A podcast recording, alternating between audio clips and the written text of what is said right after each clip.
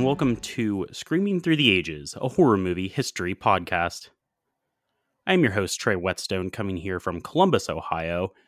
And on this episode, we have another one of these year in review episodes. Nathan and I have been working our way slowly through the 90s, and we're back with 1993. So I'll go ahead and welcome in my co-host for this evening, Nathan Bartlebaugh. Nathan, how you doing? I'm doing great. I'm doing very well. Uh, we're, I guess, I can point out we're recording on Father's Day, the end of Father's Day, and I had a had a very nice one. My my kids got me a shirt that says "Evil Dad" on it in big bloody letters. So, yeah, I had an eventful one as well, but uh, you know, I don't think it hurts that we're a little delirious here because we do have to push through some of this stuff in 1993. Although, what are your thoughts in general? Because I think I didn't think much of it going in, but I think there are some surprises here and there in the year. Well, it's funny because right before this, I was having a later, a late dinner with the the kids and my wife before coming down, and they were like, "Oh, what is the podcast?" They're talking about 1993, and my wife was like, "Oh, cool. What are the top 10s?" I said, "Well, we did a top 20," and she was like, "How?" and I think I think that's reasonable, but that's kind of where this becomes fun because as we've been mentioning on the previous two episodes on 91 and 92, and we kind of did them out of order. I remember we did 92 first and then 91. Yeah. But the fact that this is where horror and and really science fiction, a lot of the genre, a lot of the genre stuff, as in the mainstream, has taken a little bit of a nosedive. And I think 93 is really that transitional period where, and it's funny because in 91 you had one of the few horror films, maybe really, you know, the only true again people may even debate whether it was a horror film was silence of the lambs winning the oscar right? And then in 92 even though a horror film didn't win the oscar like bram stoker's dracula was nominated for several awards. So you you had horror movies of a certain type being nominated and you started to see mainstream sort of culture recognizing the horror fans at the same time that was kind of pushing horror itself as a genre sort of out of the picture. Like the movies that are getting released into the theaters that are legit horror films are of a kind of very shaky quality. Like I think you and I will agree that some of the movies that are released in theaters this year are movies that a single year later would be pushed to direct to video. Yeah, I think there's one in particular that you probably are pretty excited that made the list, but um, well, and there's definitely a movie on here. I'll, I'll, talk about that where I was like, always wonder why people didn't talk more about it as a theatrical release, and I came to realize it was was only really released near me. Yeah, that, and, uh, that was a crazy story. You're gonna have to tell that when we get there. Yeah. So I think what's interesting about '93 is we had seen the beginnings of the sort of direct to video movement. But 93 is where really where I think the transition happens, where if you are a horror fan, you start to see a lot of the stuff that you'd be interested in that would have been coming to the theaters in 1980s and then, you know, uh, and, in the drive in, just hitting direct to video. And meanwhile, it's kind of a ghost town in some ways.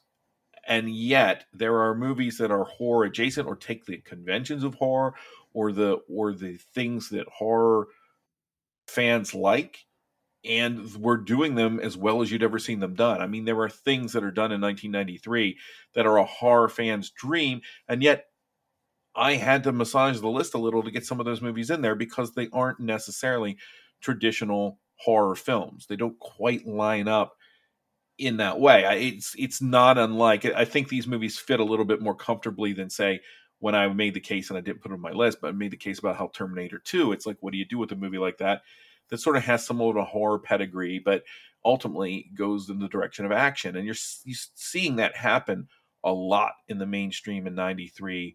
There are a couple movies I want to mention up front, Trey, that I think technically were probably released here in 93, but we've already sort of talked about them a big one, and I think I don't think this is spoiling anything. I think both of us don't have this on our list because we talked about '92. Technically, Army of Darkness was released in 1993. Yeah, I noticed that in the box office when I was looking that yeah, up. Yeah, and uh, there's a couple others. I think Dead Alive, which we also talked about in '92, didn't get a release here in the states again through video really until 1993. So there's going to be some of those movies that are absent, not because we don't like them, but we've already talked about them. Yeah. And I want to go back to one of your points. It's like uh, when we include the horror adjacent stuff, and don't be surprised if there's horror adjacent stuff pretty high up in at least my list. Yeah. And we might debate that when we talk about that because I think there are some definitely some valid points. But if we if you thought we were stretching with 91, um, I think 93. I think what did I ex- describe it to you as Nathan? It was a good year for um, ABC Family or Freeform's like 30, 13 or 31 nights of Halloween. It was a good Yeah. year for that. What's but here's the interesting thing. Like sometimes when we talk about horror adjacent, it becomes a thing of like, is a movie a thriller or is it a horror film? I think some of the movies we're talking about fall into that category of it's hard to categorize what this movie is, and yet it would almost not appeal to anyone who was not at some level a horror fan. You know, it's a there are movies on my list that you that are been tailor made to appeal to a fan of horror films without it being a horror movie exactly itself. And we I had one or two of those in the past with the list we've done, but I've got more of them this time. And I did make one call where I felt that a certain movie ultimately belonged here because it has a, so much horror DNA that if you even though it doesn't necessarily feel like it on the outset if you were to nix this movie you have to nix other movies throughout history that i think people comfortably consider horror films it's a slippery slope, and I think I've talked about Yeah. that with Giallo, our Giallos horror. Well, that's a very slippery slope because some Giallos are absolutely not horror, but then where do you draw the line? Because you can keep saying, well, are these just all thrillers? Or these yeah just yeah I, you get into semantics, I think, and I listen. I'm going to prepare you because I think, and I think you'll agree with me. 90 through 92 are very strong years. Those three years, I think they're pretty strong years Yeah. for horror creatively. I'm looking at my list down here, and there are, I mean, we're all over the map as far as subgenres go. I don't know if there's two of the same, but there's some, uh, there's some questionable movies I think at the bottom of my list, and but I think it's fun still to have all these different movies and talk about them. I would be prepared maybe for these lists to be pretty similar. Maybe we have I think we probably have like at least four or five differences on our list, but yeah, and I I guess the big question Nathan is how many erotic thrillers you got? well, you know, in 1993, I was in the eighth grade, so I was right at the, you know, all a lot of things were happening with me. Oh, so 20 through numbers 20 through 10 are erotic thrillers. No, no, but they could have. Shannon probably Tweed. could have been. no. yeah, well, it's- uh, Shannon's movies don't quite fit here, but uh, No. um, I do have one. I do have one and I think do you know it. And I don't think you I don't think you like the movie per se, but um interesting. I'm trying to think of what it what it would be, but I guess we will get there. But yeah, and there's a couple on that aren't on my list that are still like probably good movies that uh I, there was one that I thought about putting on and I just didn't quite do it because but we'll get there because I think it may be on your list. But that's either here or there. I think I'm ready to start. I just want to say one thing, which is like all of the 20 movies, there's definitely some schlock on here. There are Mhm. definitely movies on here that I would say, and this is not usually the way I try to make a list, but there are movies towards the bottom of the list that I wouldn't say are quote unquote good, but I do recommend every one of them. Like every one of my 20 movies are movies I think the that I enjoyed and you should see. Yeah. Whether you like them or not it'll be something different. And I will say this that here's how I've become to approach that question of is this horror, is it not? Every movie here is a movie I think a horror movie fan should see and would want to see that would appeal to them as a horror fan. And so I think that's about the best you can do because sometimes people get upset. I wanted to see a horror movie and that's not what I saw. Well, fine. Some of these movies you'll be able to tell right off the bat, okay, Nathan's not recommending me a hard R slasher. Yeah. But I think if you are a, I tried to make sure everything on my list was a movie that a horror fan would be able to enjoy.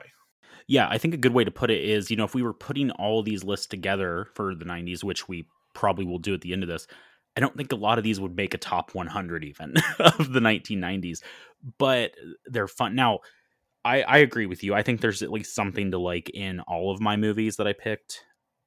But yeah, your mileage will vary.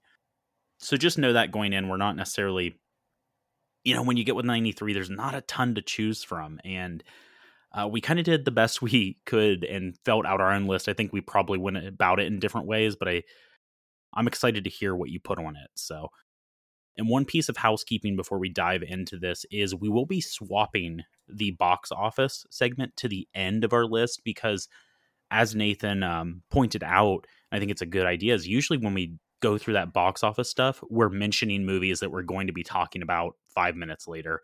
So I think it's good to say our piece about our movies, and then if there's anything else that's left over in the box office, we can say that at the end. Yeah, and I feel like we ended up talking about movies that sort of revealed, oh, these are on our lists. You know, yes, so I yeah. think it I think it gives a little bit more mystery, and we find you know definitely movies I definitely talked about twice simply because we did it at the box office and did it on the list. So yeah, I'm ready when you are. Well, Nathan, hit us with your number twenty. Oh, I'll hit you with it. Um, so number twenty is actually a sequel to a film that was that we talked about in 1991. However, because of I think how strong 91 overall was a film year, it didn't. Uh, I wasn't a huge, huge fan of it, and it didn't make my list.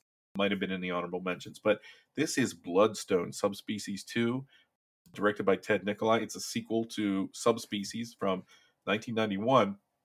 It's a full moon film. It picks up exactly where the other one left off, and this is that. Uh, the weird thing about this series, it's very, very uh, cloistered. You have the vampire Radu who comes back, who is such a cheat. His head has been cut off completely, and he he he gets to recapitate. I guess. Yeah, the guy And- can't die apparently. Well, yeah, and that kind of that happens right up front. He's still chasing Denise Duff, who is uh, the, the the woman who was sort of his target in the first film, and her love interest. There was a, a story that was wrapped up, and now it's no longer wrapped up. And then what's interesting is the entire arc of the sort of subspecies series that has Radu sort of chasing her and sort of becoming infatuated with her. That arc is sort of what comes comes to life in this film, and eventually her sister goes looking for. her. She's experiencing elements of vampirism, and she's wandering around Romania. And there's really not a lot else to this movie other than you know we are introduced to Radu's like kind of gross vampire mom down in sort of the catacombs.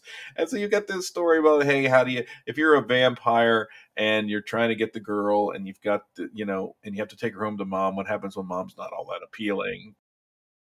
There's not a lot to this movie. The thing I remember most about it was I was my my dad was working at a video store at the time that this movie came out and I was kind of I was still in uh, middle school, but I would sometimes like help them out. And I remember that summer that they got a like screener copy of this in like months before it had come out. So it was like, oh, we have Bloodstone subspecies two here. like it was a big deal to be able to see this movie early on on video with the little full moon disclaimer at the bottom of the screen. Uh, and I remember enjoying it. And when I rewatched it, I actually liked it a bit more this time, even though, again, it's really a lot of chases through catacombs. but I think Anders Hove and Denise Duff do what they can. There's other actors here. The here's the thing that it's subspecies two has going for it is the setting. The fact that they went to Romania and actually shot it usually ends up making things look terrible because you're trying to like sub in some completely inappropriate place for you know uh, Romania when it's when that's not the case, and so or the vice versa. Romania is supposed to be who knows where, and so in this film it works because it has that sort of old European uh, vibe to it. So I really enjoy Subspecies 2. It's not a high quality film. It's probably the strongest of the full moon movies that was released this year because we were were there weren't I think there was if there was a Puppet Master this year was Puppet Master 4 and the less said about that the better. And the Puppet Masters were sort of on a downswing. I think we were getting Doll Man versus Demonic Toys. It was mostly footage from two other films sort of mashed together. So I like this one. I don't think it's a great vampire movie. It's a fun movie. It's probably the best in this particular series of movies. I'll agree with you. I think there's there's things they improved and things they didn't improve. I think the first one had a better vibe at points, but that addition of the mother character I think is is pretty cool in this movie. I think that's probably one of the coolest things about this film. Uh, yeah, there's not much to say about it. It's like you said, it's very basic, it's very straightforward. Uh, we'll see if I tire of these by the time we get to three and four because I'm sure we'll be uh, doing that. But hey, if I like three and four, maybe I'll watch five for over on HMP because I know that one just released, but uh, I wouldn't count your chickens. Yeah, Ander Anders Hove still doing it after all these years. Got to eat. Yeah. oh, but uh, anything else you want to say about uh, Bloodstone subspecies two? No, because if I say any more, there's really not much point in watching it. It is a very Yeah. basic movie. yes. Yep. All right. So my number 20, I think there were two choices here for me, and I could have went with a safer route, or I could have went with something a little wild. And I went with something a little crazy here, and this is the New Zealand film Jack Be Nimble. And Jack Be Nimble is a weird one because you've got twin siblings, Jack and Dora, who have somewhat of like a psychic connection to each other, but they were separated. And Jack goes to this kind of backwoods family that treats him like crap. And Dora goes to this well to do family that wouldn't adopt both of them, and she's treated very well. And Jack kind of goes about trying to reconnect with Dora while also building this uh, mind control machine. I want to say, yeah, it's um, weird. It's a very weird movie, and I I don't think it's the um like we said, this is definitely one of the lesser movies, but I think it's an oddity. And I think New Zealand was pumping out a lot of cool oddities throughout the time period that I didn't necessarily know about. So I think it's fun. I think you can get some um, fun out of it. There's some cool moments for sure but I think um, it's probably a lesser seen film, and I think I had fun with it. So that's about all I have on Jack Be Nimble. Yeah, this one didn't quite work for me. It's very odd, like you said. It's very quirky and it's strange. And there was another film, I think it might have been Australian, not New Zealand, that came out this year that also has that quirkiness and this weirdness, and there's something a sort of charming about that and yet I they just they, the movies don't come together for me. I'm like, what do I do with this? Like it's just sort of it's you can appreciate the sort of what the heck vibe, mm-hmm. but they never coalesce in anything. You're still sort of sitting there just looking like, what happened? I feel like I should get a towel and wipe up now. I think that's fair. I think that's fair. Yeah, again, I don't think I'm looking on Letterboxd. I don't think I see anyone with it above a three stars. So kind of know what you're getting into, but again, it might hit for you, it might not. That's that's my problem and why it's at my number 20 and not any higher. It's like it didn't quite come together, but there's some very interesting things on here. Yeah, and I think there's another one, Nathan, that uh is very much more off the wall than this, and you might be talking about it later. I don't know. But it's possible, maybe. Yeah, but that's that's my number 20. So what have you got for number 19? Well, I think, you know, it was bound to come up people can say what they want about it, whether we should be talking about it at all. But I uh so for number 19, this is a movie that I think, you know, it was bound to come up. People are gonna probably question, does that really belong on this list or not? And you know, maybe you're right, but 65 million years in the making. How can I leave it off the list? You know, I'm the biggest dinosaur fan that there is. No. And gen- uh, genetic tampering and dinosaurs back and, and interacting with human beings. I mean, of course, I'm talking about Carnosaur from 1993, directed by Adam Simon. And this movie is uh, it's directed by Adam Simon, but it's really a Roger Corman joint. I mean, Corman's the one you can you can sense Corman behind every frame of this movie. It is a dinosaur movie that was clearly rushed into production to sort of get a leg up on Jurassic Park, which is also releasing this year because Steven Spielberg has found a novel about dinosaurs brought back to life, and Corman goes out and finds his own novel, Carnosaur. Not his own as he wrote it, but he finds a novel about uh, dinosaurs existing in modern times where they've been brought back and they run amok and attack people. Now, the difference is where Spielberg builds off of Michael Crichton's pretty interesting Jurassic Park novel. I think that Corman basically throws away everything from the Carnosaur book and keeps only the idea that there are hungry dinosaurs that have been brought back to live among people because the plot to Carnosaur is absolutely 100% bonkers. And the dinosaurs are really little more than goofy little hand puppets. I mean, it looks yeah. like somebody sort of like taped teeth to their Land Before Time Pizza Hut figures and kind of went to town. Now that's that's really not too fair. Uh, John Carl Winkler, who did the effects for this, the, the, dinosaurs, given the budget he likely had to pull this off, they don't look too bad. I think they probably should have gone with stop motion as opposed to these giant, like life size puppets. Yeah. But uh, and there are a couple of neat scenes.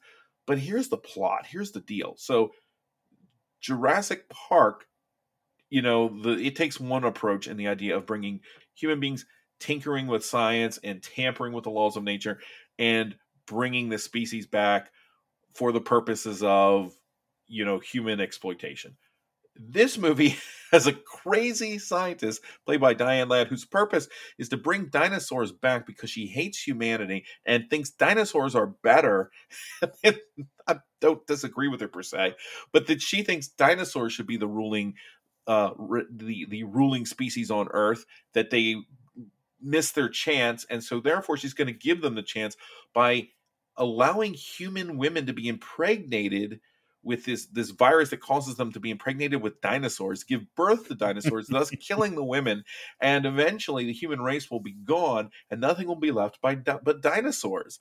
And this is going to happen through some sort of uh, infection or uh, tampering with with chicken hormones, and so through the chicken, these people are going to get sick. And then we have scenes of an entire town of women just like giving birth to dinosaur eggs that then hatch and these dinosaurs sort of leap up and start tearing people to shreds again we're talking about puppets but there's a lot of subplots involving like velociraptor type creatures that are running amok in midwestern towns you've got diane ladd in this facility always bathed in these strange neon strobe lights talking about how great and wonderful dinosaurs are ladd is giving it giving a really like strong performance. I have no idea why. Like she came to work and she just goes off the rails. She is so weird in this movie that when it came out in 93, I don't know why they even reviewed it on the show, but Siskel and Ebert reviewed this.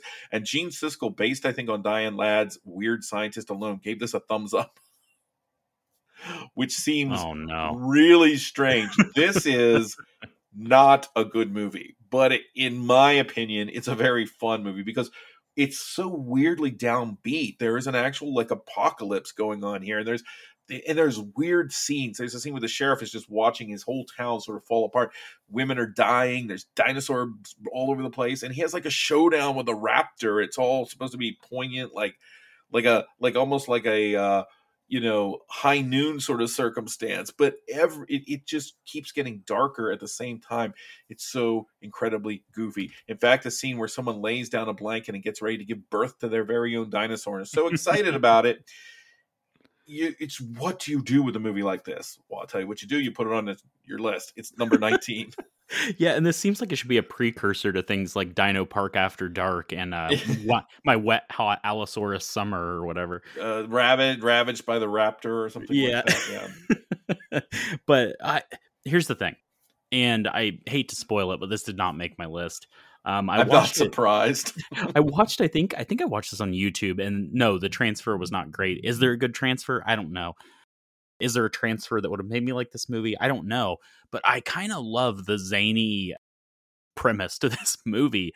Uh, it's just the execution fails at every point for me. I think it could have been great. Eh, great in the way that you and I would think something's great we're not necessarily right in the head. I mean, Clint Howard's in here. I mean, I, you, Clint, eh, listen, you can take a drink every time you hear Clint Howard. probably this episode, and that's but, fair. You didn't like the Diane Ladd character. Now I feel like on the no, no, no. Ebert show. no, I did. I think I did like the Diane Ladd character, but I think that's about the only thing I liked in this movie. And you can tell so much. I feel like I feel like the opening scene is very reminiscent of what Jurassic Park was going to try to do later on. I'm trying to remember back, Nathan, because I tried to wipe this thing from my mind. But oh, um, oh, come on, no, yeah. I've I've watched much much worse movies. Let me tell you, I do. Like I said, I love the premise and the crazy plot of this movie. I just couldn't connect with it. really, at the end of the day, I'm not going to sit here and bash it yeah these are not high quality dinosaurs but this movie is so crazy and and there are actors the, the acting is not uh, for the most part i don't think is awful here. Raphael raphael sbarge was the lead in the film he's fine uh, you've seen him in other places elsewhere everyone's okay. But it is that corman movie where there's just like the move the some of the shots aren't lit the way they should be lit the dinosaurs are not impressive. There is a battle between a t-rex and a like a basically like a bulldozer that's uh that's reminiscent of that 1960s movie Dinosaurs and I'm not sure the special effects look any better in this film and this movie's ending is entirely too downbeat for how for what this movie is like for the kind of goofy dinosaurs uh, Yeah. uh, run amok and and and take over the world plot. But you are right like where we wanted to see jurassic park go when the dinosaurs are now running rampant through modern society we didn't get that there. We get it in spades here but you're like wow that's not it's underwhelming a little bit. it Uh, and listen, I think that's I think that's a big problem are the dinosaurs themselves because honestly, I'm thinking back now and I'm thinking I was a little too hard on the boneyard from our 91 episode because they at least had some pretty cool creature designs at point. So I I don't know, Nathan. I know you love this movie. I don't want to crap on I, it. I, anymore. I don't. I just- let- it just didn't work back up. I do. I don't love this movie, but I think it's a fun B movie. It's hard not to sort of appreciate it for its, in my opinion, because I'm a dinosaur fan, and we don't get many dinosaur movies, and we never had a dinosaur movie like this one, like ever. and there's And not a dinosaur movie that Nathan misses.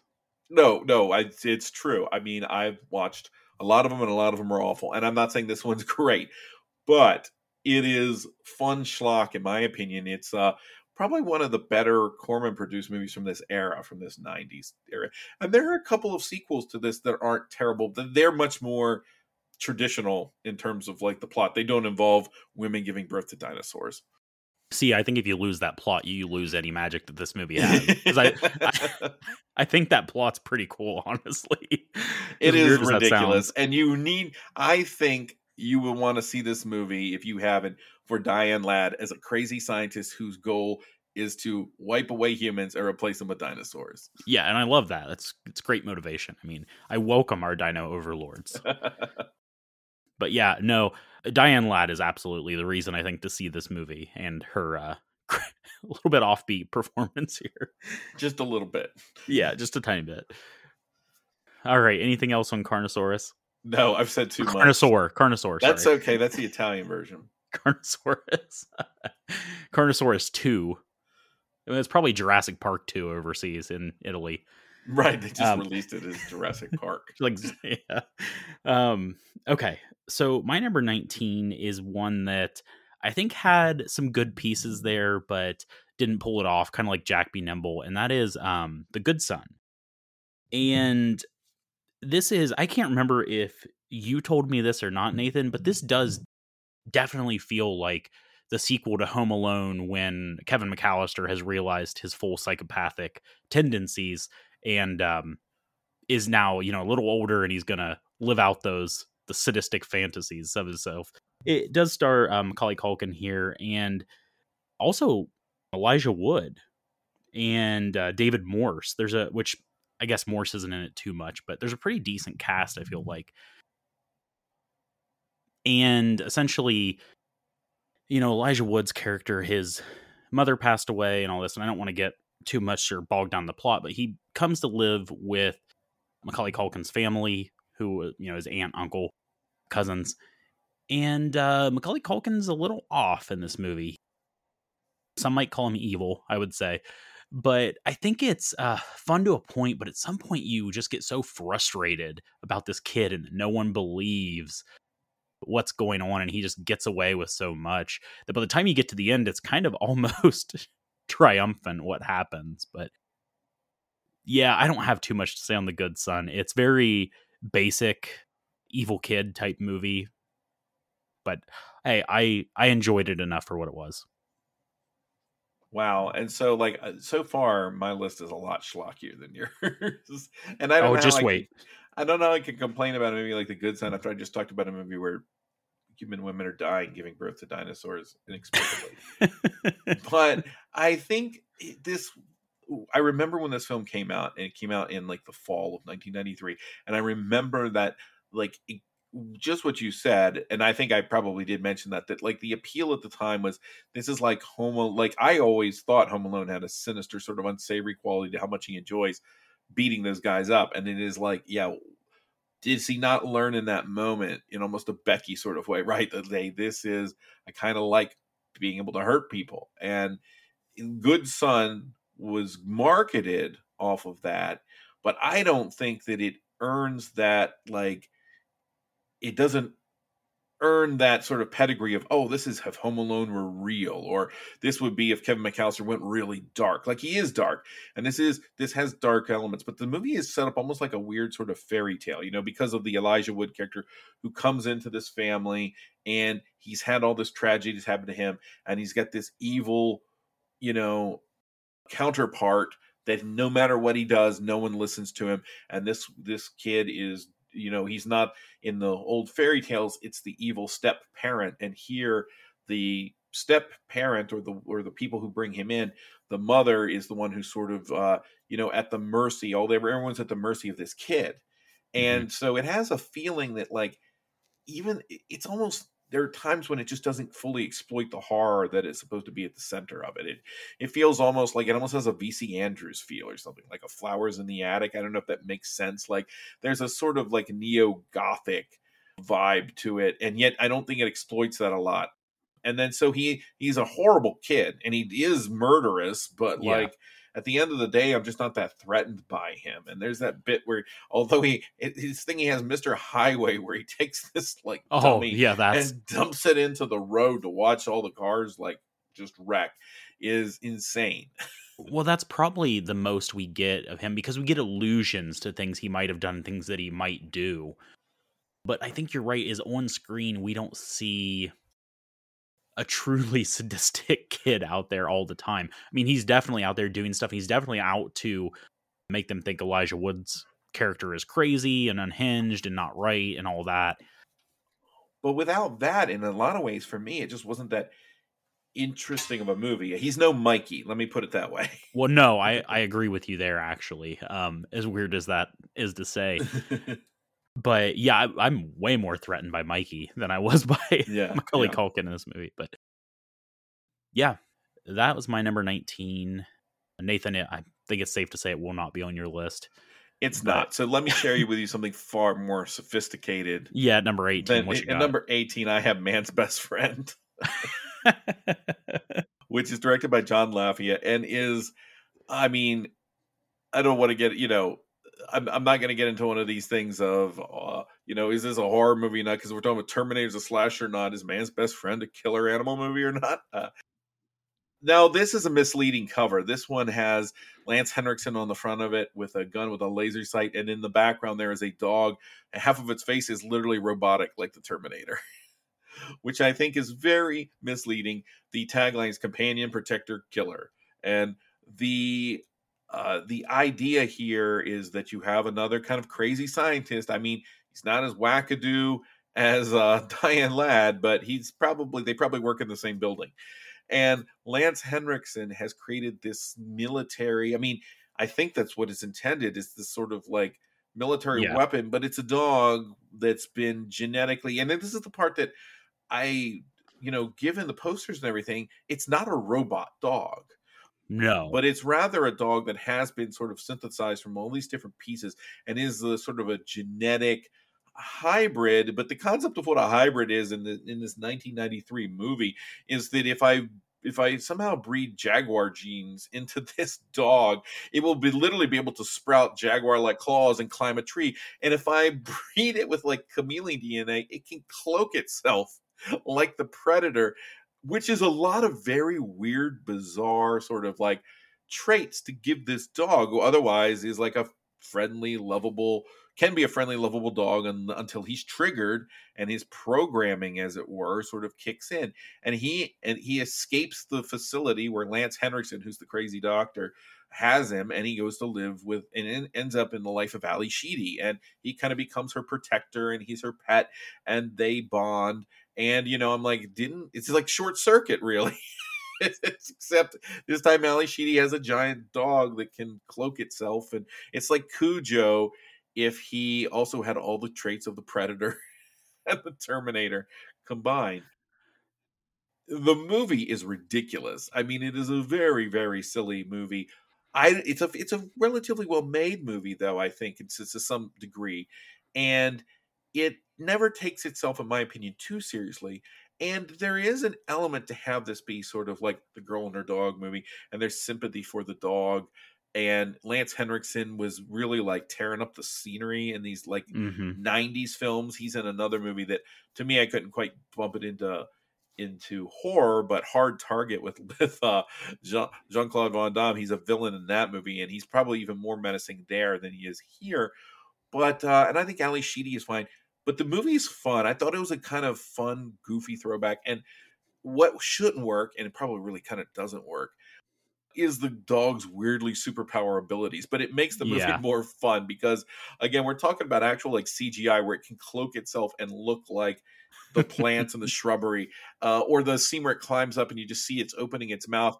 And it looks for all the world like the, the same year the Sandlot came out. And that scene with that giant like mechanical Uh-huh. dog head. The kids imagine it so big. Well, this is the the the, the hindquarters of the cat are disappearing into the big mechanical jaws of this thing. Uh, it's it is a very goofy movie. I don't know how much I can defend, but I think as a piece of schlock is kind of this weirdo take on Frankenstein. It's it's amazing that it sort of exists. Here's a movie where they say, you know, it would be great if we took a Frankenstein story and they inserted the Cujo element, where Cujo's not just a rabid dog, but he's actually like a a, a bred sort of like military weapon. None of it makes much sense. Makes a little more sense than you know uh, having women give birth to dinosaurs, but I like it. You know, I've got to take a little umbrage of what you said there. There's nothing more serious and sophisticated than that poodle scene. Um, in this movie. Oh, I didn't want to get into that. the tone of that is so weird. But no, I um I think this is the most fun movie you've talked about so far. Either one of us has talked about so far. I don't I wouldn't say my first two picks are very fun. Probably hear more about Man's Best Friend later. I think this is a very fun movie. I oh, he, again he's acid. I forgot that. yes. It's just yeah, you can't take this movie seriously at all. But you know, I've gained between this and a little movie from this year called The Artifice Girl, uh, in two very different ways. I've gained some respect for Lance Henriksen because I think he, uh, when he's on, he's on, man. and when you say this year, you mean from 2023. I haven't seen that film yet. Yeah, that's a and great. I Didn't know I- Lance you know, was in it. I'm hyping that up. I talked about it on a recent episode, but that's my, I think, my favorite non horror movie of this year so far. Man, is Mr. Phantom Galaxy? I'm gonna have to go watch that movie now. Yeah, so, and most of it's just dialogue. That's the thing. That's Is like I I love it, but it's mainly just dialogue driven and yeah, talking about this one's AI. not. No, this is much more fun than that one. but yeah, probably a lot dumber. Too. I was so glad you. I didn't know what to expect coming into this because you know you go on Letterboxd anytime you see something under a three average rating and you see it's on Tubi. I think it was on Tubi at the time. I don't think it is now, but I, maybe it wasn't. But you kind of go in. with That means Shout Factory's expectations. about to drop a 4K of it, probably. yeah but i uh yeah i i really enjoyed this one it was one of the bigger or better surprises of this year i think And it did get a theatrical release. I distinctly remember. it coming did to get a theaters, yeah. theatrical release and we will probably yes we will talk about that later uh, anything else on man's best friend for now No, except that if you're some if you're a, a movie fan in general and you remember the movie Friday with Ice Cube and Chris Tucker, uh, Ice Cube's dad's played by John Witherspoon, who who's since passed. But in that film, you know, he's the mailman. At some point, he's been attacked by a dog, and he's sitting there like I think he's got an ice pack on his butt, and he's laying on the bed, and he's Yeah, watching yep. a, a movie, and he's watching a movie where a dog is chasing, and his new line. So they're they're recycling one of their own movies, and he's Yep. watching Man's Best Friend on the television. that's awesome that goes up there with the uh, you pointed that out twice now because we had the uh, silent night deadly night stuff as well Oh yeah, that's right. Where they just with the tv within a tv movie. yeah Clint Howard sitting on a bed while people are literally making love in it, watching another one of the movies on the TV. Well, wow. classic uh, again clint howard Clint Howard, there he is again. You're going to be drunk by the end of this episode if you take. It. You know, shot I didn't even check to see, and I can't remember if Clint Howard was in this film or not. But, but William Sanderson was. So Okay, so my number 18, I won't talk about too much, but it is. Uh, we've already talked about it. It is Bloodstone Subspecies Two. You know, Radu's Revenge here. I think it was. It at least lives up to the same quality as the first one. and again, I think the element of the mother character is pretty cool. So, uh, other than that, very standard movie, and we've talked a, a decent amount about that one. So, I will uh, move back over to your number seventeen, Nathan. Okay, so we've talked about you know I started to get into movies. The, these three or four here, uh, or four or five actually, are movies that again I just kind of think they're fun, and they had particularly in the summer of uh, 1993 or you know probably it would have been the summer of 94 where i was probably catching up with a lot of them on like vhs it's just the fun. You wanted a movie that was going to be kind of fun and silly. And this was a movie that actually didn't come to theaters but went directly to cable first. So i think i saw it on cable and not on uh, VHS because it, it, kind of bypassed the theaters, and that is Body Bags, uh, an anthology oh, yeah series that is you know and this movie's probably better than some of the other films that, that i have higher than it is but uh, I'll, I'll, explain in a moment. So body bags is a anthology and at the time that it came out we weren't having a ton of those anthologies right? Like tales from the crypt was still on television and that was probably probably scratching the itch that most people had for sort of anthology. Yeah, we had the Tales from the Dark Side movie in 1990, I believe, but that was yeah. a few years earlier. And I yep. think the next one you end up getting is a little bit later. You get, you know, like Tales from the Hood or something in a year. Yeah, well, we did get another one this year, right? We do get another one. You know, I, I think one that's not not as well seen. Yeah. So there's a couple of them here, and there may even be one in '94, but they aren't they aren't and there were a few others, but ones that probably won't come anywhere near this list, like Future Shock, which which is not terrific. But Body Bags it does stand out because it had it's it's got uh, a pedigree that's that's pretty good. For one thing, John Carpenter is actually, uh, in addition to working on the film, he's actually in the film as sort of the uh, the narrator, almost like the crypt keeper sort of character who introduces each segment. He's that horror host character. His scenes, actually, I'll be honest, uh, the fact that John Carpenter sort of already looks like a corpse without a lot of additional makeup and stuff, he uh, his scenes really I don't know, they don't work that well for me. I think his like the kind of crypt keeper humor they're going for is kind of uh I don't know, it it just doesn't really work. It feels a little clunky. The stories, there are three of them, and they sort of uh they're they're varying levels of effective, I think. And I don't want to go into too much detail, but you've got uh, a woman who it, it, kind of very basic story of a woman being stalked by a serial killer uh, across the space of one night while she's out and about.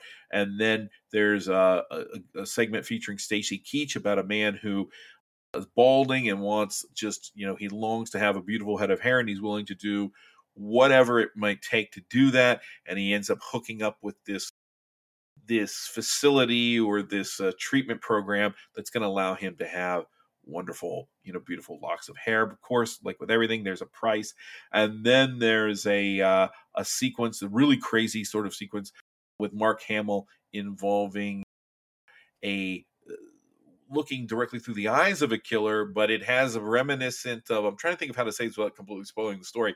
Reminiscent of a movie we talked about in '91 called Body Parts. where uh, you where the the body pieces of a previous killer turned out to be very problematic. I think the movie's fun. I think it's fun throughout. I think that each segment has benefits to it. Tobe Hooper also provides one of the segments, but for me, it's the middle segment, the one with Keach, that kind of uh, is very weird, very kind of droll, and and equal parts lighthearted and gruesome, and has a few like sci-fi elements to it. I think that's the one that probably feels the most like the sort of Tales from the Crypt. Tales from the Dark Side vibe they seem to be going for with the movies. The other two segments, the Mark Hamill one's very weird and kind of off the wall, but ultimately I don't know how how effective it is. And the first one feels very, very basic. But I think the overall experience of watching Body Bags is a fun one. And I like anthology horror and I like the sort of energy that goes into delivering this. I think that it's lower on this list because while each segment is fine by itself, they don't really coalesce. They haven't been, the whole movie has been organized in a way that really makes the, each story pop out the way that, say, 1982's Creepshow did, or even a movie that might not be quite as good as that. You know, a movie like Nightmares from 1983. Like these three stories don't mesh together in a way that really makes this a satisfying whole, in my opinion. But I like each piece of it enough that you know I'm recommending it, and I think it's uh it's a it's it's pretty fun. Yeah, and this one was just on the outside of my list. I did bump it for Jack Be Nimble just because like I think I said, that was more like weird and kind of off the wall, and I wanted to get yeah. that one mentioned. But I think Body Bags is a very standard anthology. I do like the Stacy Keach. I mean, I like pretty much anything with Stacy Keach in it, but I do like that segment. I think it's a very solid movie, and I think it's on probably the level of quality as the or higher than the uh, three films I've talked about so far. But yeah, that one just missed the list for me. I thought it was a lot of fun, but uh, not really quite distinguishable from the bottom part of my list. Yeah, but you know, with you got Hooper and Carpenter working on it, and it is it's worth seeing. All right, so is that all you had to say on Body Bags, Nathan? Yeah, yeah. I think it's what again. It's a it's a movie that if you're a horror fan, you haven't seen it, you'll want to see it, and it's uh it's decent. Yeah, I think this would probably, if we're talking about this list, I feel like if there's any feedback, I feel like the way people talk about this movie, this is probably one that people are going to say we underrated. Yeah, you're probably because I do right, hear yeah. people talking about it, how they do enjoy it. But okay, for my number 17, I've got a movie that people probably won't think is very good. It's very much a thriller, but it's directed by Tom Holland, who brought us Fright Night and um, Child's Play. And that is The Temp. So this is the other Timothy Hutton movie from 1993. yes. And uh, we also have uh, Lara Flynn Boyle here from, of course, we had to get our Twin Peaks uh, reference in. But yeah, we've got um, S- Steven Weber here as well. And this is an uh, an interesting movie. Basically, we have Timothy Hutton, who, now if I'm remembering right, he's portrayed as not a very good uh, father in this, right? Yeah, he's kind of a heel. I mean, he's he's your typical 1990 90s dad who's just a jackass. Yeah. Uh, But it, essentially, he works at this food company, and these mysterious things start happening after his temp. I don't know if she's a secretary or not, but anyway, some mysterious things start happening, and there starts this like corporate rivalry, and he's really wondering what's going on. He's kind of losing it, honestly. But again, I don't think you're going to find anything very distinguishable about this movie. I just love this type of thriller where it's kind of going back and forth. You don't really know what's going on. I would say this is definitely less of a violent thriller. Would that be fair to say, Nathan? Yeah, yeah. It's not. It, it's not even. It's in that vein of like the Fatal Attraction sort of movie, but Yeah. it's, it's pretty uh Pretty tame. Yeah. Yeah. Yeah, but um, I enjoyed it for what it was. Again, I I don't have a lot to say on these first few movies, but I just thought this was see this is what would make a 93 list that wouldn't make a 92 or 91 list for me, but I'm a sucker for thrillers of this type. I liked Timothy Hutton in this. I like the cast in this, but yeah, that is my number 17. I know you're not maybe a huge fan of this one, Nathan, and I don't think looking at Letterboxd a lot of people are, but I thought it was interesting enough and it yeah, Uh, although I think I thought I recommended this one to you, or just mentioned, hey, make sure you see. you definitely did recommend Um, this to me, but I you do- also recommended like 20 other movies to me that I hadn't seen. You were very versed on these early 90s movies. but but that that's to say that like yeah i actually i think this movie's fine and i like tom holland and i that was but i was probably because of my love for fright night and, and for child's play like i was Yeah, probably it's hoping not that. It's not and it isn't really that much of a horror film and it it could be it, it, starts out very promising and i think the problem is when you get these twisty turny is this what's happening? Is this not what is this is not what is happening? You know uh when you can't quite trust or the main character can't trust anyone and is uncertain if they can even trust their own like mine this movie sort of ends up with characters that i feel like they could have figured out what was going on if if like two or more people just started talking to each other. And you Yeah. know that sort of idiot plot idea where hey if any of the characters just sat in a room and said wait a minute what do you think about this? Or did you notice that so and so was acting like this? Like feels like 90% of this plot of this film could have been avoided at any point had someone just done that yeah, I can't argue with you there. Uh, but the acting is fun and the movie has a kind of playful nature to it it's not bad and it is like i can see uh, someone this is sort of like almost like a uh, lifetime movie on steroids yeah, like it's yeah. got that you know it fits into that a few years later we were getting movies like fear and and i oh, actually was was the crush from this year It was. yeah yes. so this movie probably fits into that sort of that that element of it toes movies. the line Yeah. of being an erotic thriller or not. it's but- it's a little smarter than that movie in my opinion, but I uh I do like it. I think it's a fun movie, but it's not it's not necessarily a very good movie. no, but you do have you know a, a battle in the cookie industry, and how often do we get to see that played out? that is very true. yeah. All right, well, that's enough about that one. Let's move on to your number sixteen, Nathan. Oh, this is where it gets classy. Don't you worry about that. Uh, so yeah, so we've we've talked about the cookie industry. We've talked about you know genetic uh, monsters, and so how about a we go back to the good old fashioned 1970 style eco thriller, uh, where the mutant creatures are created because of of essentially bad management at the marijuana plant factory.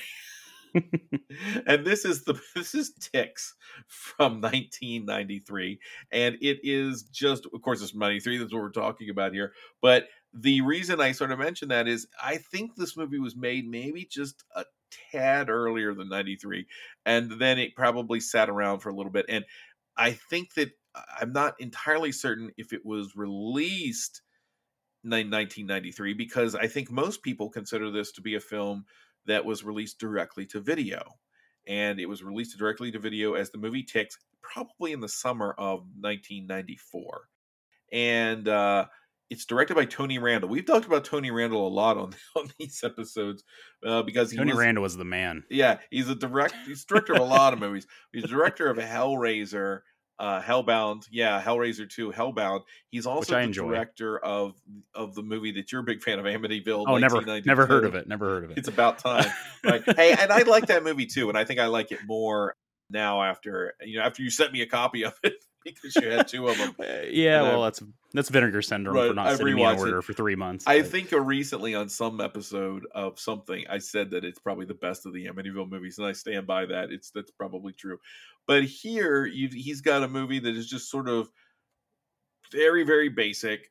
But I personally think it's it's very fun, and it's one of those movies almost set up just like a movie like Prophecy or a movie like like uh, Piranha, where there are bad things going on with the you know environment because the of again sort of conglomerations decide and usually in this movie it's a big business that's polluting the it's polluting the water or it's putting vats of something in a cave where they shouldn't be putting it. And here it's just really there are these marijuana growers that have let their their operation get out of hand and as a result we're getting giant mutant ticks. And these mutant ticks are just running rampant throughout this forest and it's a forest where you have a group of uh, you've got two people who are bringing a, a couple uh, there's a man and his girlfriend and their daughter and they are and his daughter rather and they go out into the woods with these kids that uh, it's it's almost like ah, i'm trying to think of how to to describe it but they're taking sort of under disadvantaged or troubled teens out into the woods and the idea is we're going to sort of uh, go into nature and uh, get you back on track and there's going to be this positivity to it. And the group of teens that show up they all it's very bizarre for the to begin with that they all meet in like an abandoned business park somewhere like under a oh, bridge Oh yeah, I was not city. sure about this movie at that first scene. well, it's bizarre because the parents are supposed to be dropping their kids off, and Seth Green is the star of the film. I guess if there is a star, he's the pro. That the ticks are really the star, or maybe it's Clint Howard. You could describe, you could decide because yes, Clint Clint Howard and his dad Rance Howard are both in this film. There is not surprisingly because he was probably out filming Apollo 13 at this point. There is no Ron Howard in this movie No, but you've got Seth Green. He's dropped off at this place, and his big thing seems to be he has a crippling anxiety over being left alone in the woods. So, in order to cure his crippling anxiety, his dad pulls up and leaves him out in the middle of this urban business park and drives off. And says, "Here, you go with these people."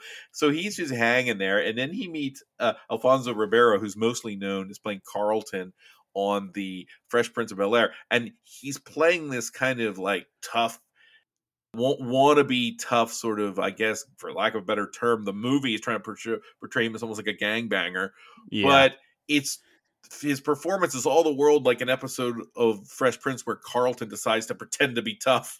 Oh, it's bad. it's it is that level where it almost should be like this is the you know you're laughing at how how campy he is at his at his attempts to be tough and street and stuff like that. And his interaction with Seth Green, I'm like, this movie is ridiculous. Uh, Rosalind Allen is in the movie. Ami Dolenz is in the movie. She shows up with her boyfriend, who they roll up, and they are stereotypes to the you know everybody mm-hmm. in this opening scene. It's like you said, Trey. You're like.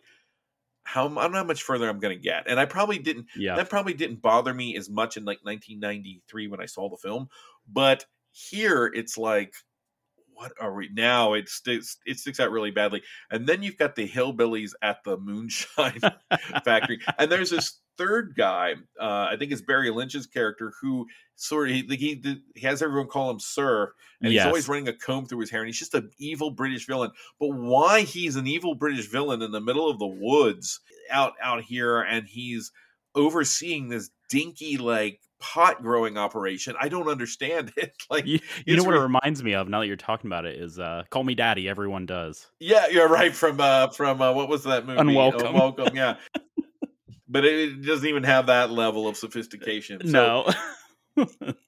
the pot growers and the kids in the the, the kids out in the cabin, they do end up having a conflict and at the same time that that's happening the ticks are kind of growing in these big kind of really gross undulating like pods that are hanging off of the trees and just really disgusting and gloopy and then the, as the ticks start to hatch they start running amok and attacking people. And it's basically what you would expect from that sort of like giant bug movie. The ticks keep getting bigger and bigger and i kind of even like the special effects that are halfway between stop motion and, and just bad cgi and also just hand puppets. But there's such yeah. a variety of that and and Brian Yuzna works on the special effects here. The gloopiness and i saw this in a vinegar syndrome 4k copy recently. The gloopiness is, is helped a lot by that 4K, and the special effects are actually pretty fun. They're maybe the most fun thing about the movie. But once the movie sort of gets rolling, the other fun thing are these weird off the wall performances by the bad guys, including Clint Howard, who's more of a hapless guy than really like uh, yeah. that much of a bad guy because mostly bad things just happen to him. And the poster art for this uh, on the Vinegar Syndrome has that scene where he's uh, he pops up and his face is just pulsing with ticks under the surface and he's screaming, I'm infested. Which leads me to the point here that when I first uh, came to know of this movie, it was being advertised on local television. I didn't think it was local at the time. I assumed it was going to be released world, you know, nationwide as Infested. And I remember the like I remember at the time like I used to cut and collect the little like uh, poster art that would be in the newspaper. You know, you would turn to the ads and they'd have all the pictures of the movies coming out. And I used to collect them and kind of keep them in a binder. And I had the poster for this movie where it was called Infested, not Ticks Infested. And I waited for this movie to come out on VHS and it never did. And then one day I rented the movie Ticks and realized that some of the images that I was seeing in this film were the same things that were in the trailer and it was the same movie. But Infested, it turns out, was only released in Baltimore. Maryland back in 1993 and not in 94. So, as far as I can ascertain, the only place it was ever released was directly near me. And that's why I thought I had always thought it had been a theatrical film because it played for a handful of weeks around around here. I like the movie. I think it's a very fun movie. It is a problem out the wazoo. Uh, it doesn't make a whole lot of sense as the movie continues, and some of the ticks get bigger and have random abilities that don't always make sense. Ribeiro's performance in the movie is really goofy. Most of the performances in the movie are a little bit goofy, but yeah. there's a. I have a certain affection for the kind of movie that this was trying to be, and I think it hits that mark pretty well. Like its ticks are, creep, are, are gross and creepy and even kind of scary at certain points. The schlock nature of the movie is enjoyable. They have a few funny comedic moments, and it doesn't take itself too seriously. And Tony Randel, I will say this, he can take a movie where he has very little money and he can make it kind of conceptually interesting. He did that with Amityville 92. He did that with Hellraiser 2, and he's done that with Ticks. And uh, I, for what it is, it's a lot better than it should be. Yeah, and I want to go over a few things. I couldn't believe that story when you told me that about it only Baltimore. I didn't realize that until we were researching for the show, and I couldn't find I was looking for any information I could find about Infested and about it being released into theaters, and it like when you go to IMDb, it shows Baltimore as the, That that's place crazy. it was released. yeah, um, and I I gotta say this is such a fun movie. I didn't know what I was gonna think of going into it, but I do like the you know the offbeat and goofiness of it, and I even like I think it's kind of I think you're right, and it fits that time period, and you've got kind of the the cuteness of you know Seth Green and Virginia Keehne's character here as they go through the movie of um kind of a budding romance there and I like the the way they play everything off. I really like you didn't mention it that uh scene at the vet's office. I was think about to say that's one of the most fun where you've got the they take the dog the I think the tick off of the dog and it just starts going crazy. Like that's a really fun scene. Yeah. Yeah, this movie is just a lot of fun. Now the the stuff with Clint Howard is pretty gross. But I think it's supposed to be. And yeah, this is just I was really surprised. It's a bad movie, but it's a fun bad movie. It's really fun. And I think that's what we saw in our 91 episode a lot is there's a lot of bad movies. But I think this is fun in that way that when I went back and first was starting watching stuff from 1992, it just gave me a nostalgic vibe, even though I was very young at this time period. But I think I do have a nostalgic, like something in me for movies of this time. I think they have a certain feel.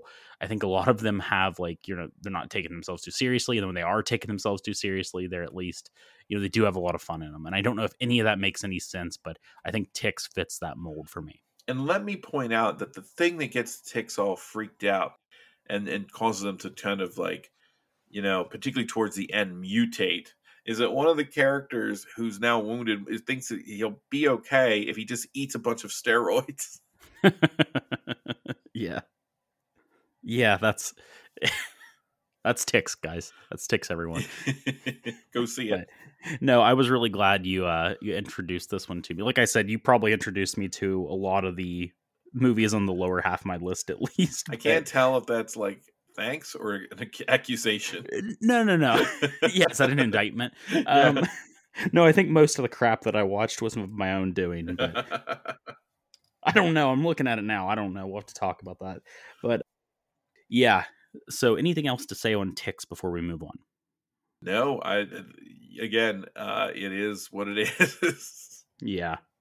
So my number 16 is probably one of the more well-made movies that we've talked about so far. And that is Fire in the Sky. And I think a lot of people would have a problem calling this a horror movie. But again, we are stretching the uh the boundaries here and I don't think this will be even the furthest stretch. But the reason I included it on my horror list, and if you're not aware, this is a movie about they're loggers, right, Nathan? They're Yeah, doing like mhm. lumberjack kind of stuff. Yep. Yeah, I thought so. And they're they're going up here, and one of their own, basically from their perspective, gets abducted by aliens, or something happens with aliens.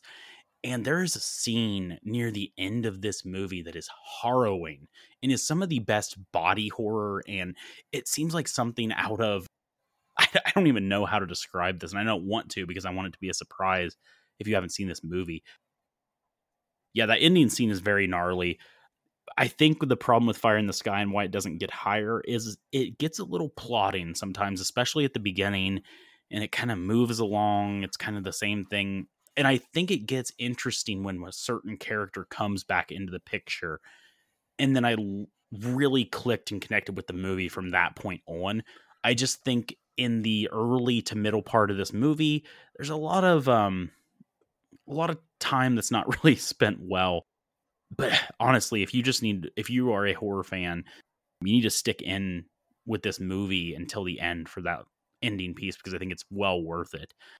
I don't know what your thoughts on Fire in the Sky are, Nathan. I know you're much more well. I know I like sci-fi a lot, but you are definitely a huge into sci-fi. Yeah, and this actually is a lot higher on my list than yours, and I will talk about it a little bit later in more detail. What I will say is I I consider it a horror film because uh, to me, at the time that I saw it, it kind of was horrifying. I don't know if you mentioned, but this is again, you take these statements with a grain of salt, but based on a true story. And it and that Travis Walton's story and what happened, including the perspective of his friends who were the kind of with him and then he's gone and then they're sort of blamed for his disappearance at least initially there that all of that has basis in in, in reality and in, in, in truth. And, and even the things you see later in the film are supposed to be based off of what travis walton believes happened to him. And so there that mystery element i think of the film i can see why you're sort of like okay you know it takes its time it's kind of slow. And when you know that we're going to have to deal with the reemergence of a character, maybe that can be the the tension in those earlier sequences is going to be lessened because we know that what everyone thinks happened didn't happen.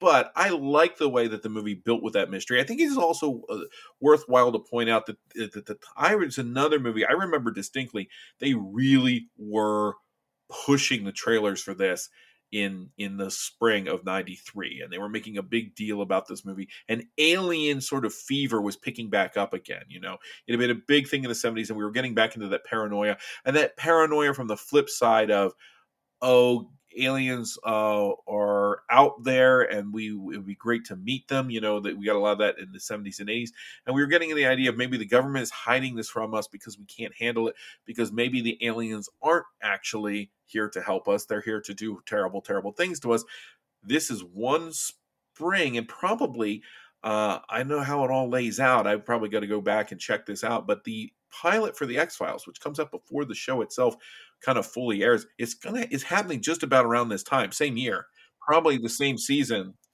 So Alien, the, the that kind of concern about things like abductions and probes and and and, and people being abducted was at a high level back again from the 70s at this point in time with an extra dose of paranoia in it and you're right as it gets towards the end it becomes much more like a horror film because if if what has happened happened that's terrifying, right? So I think it does work as a horror movie. It definitely works as a sci-fi mystery as well.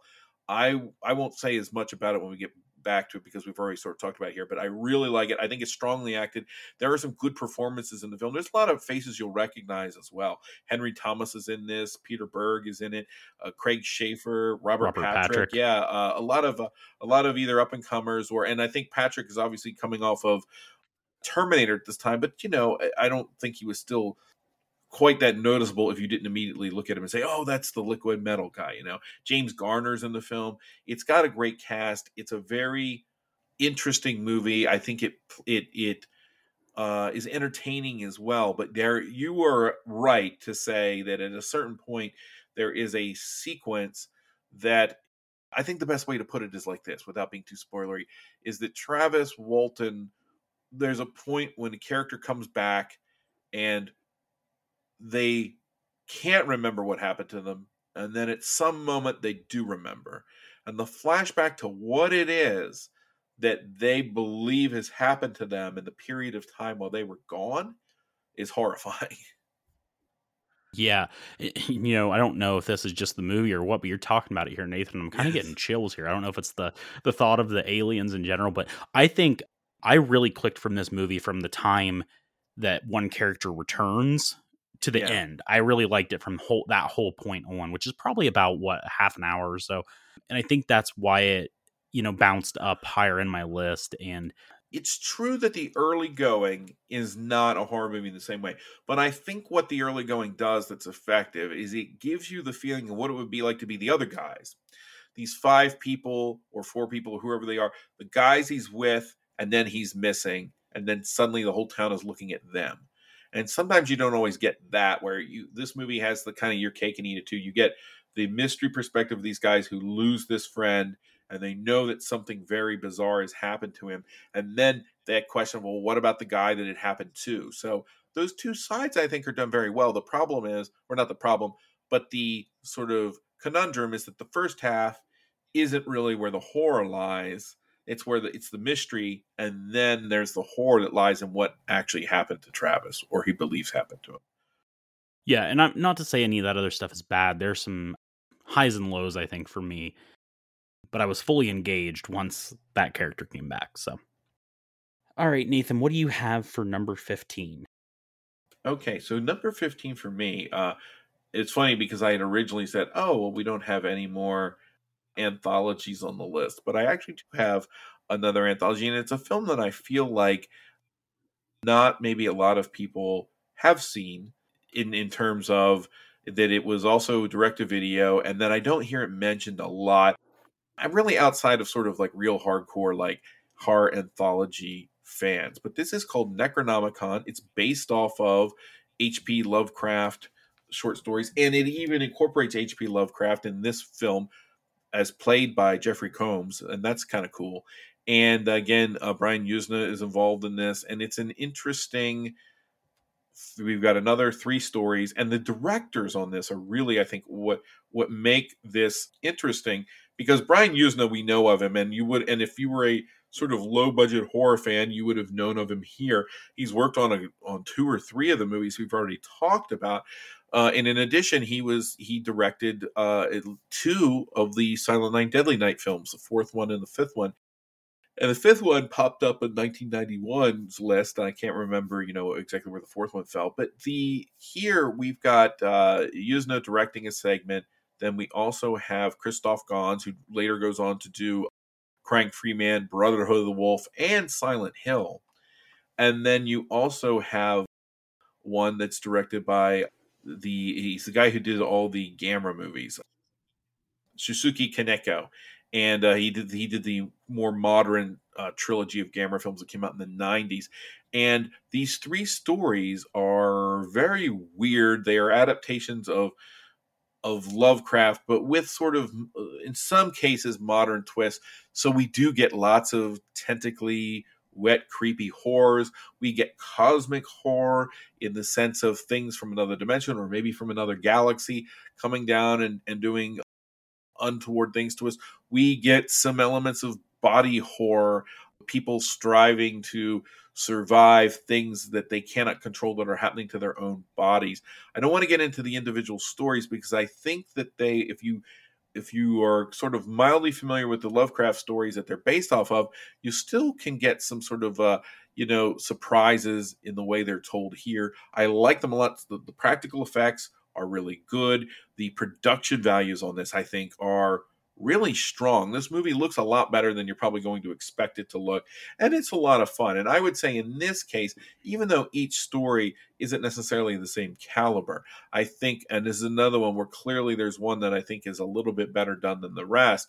I'd say that these three stories mesh together, and, and with a combination of that wraparound story that Jeffrey Combs is a part of, I think with those pieces all put together, and Combs is playing supposed to be playing H.P. Lovecraft.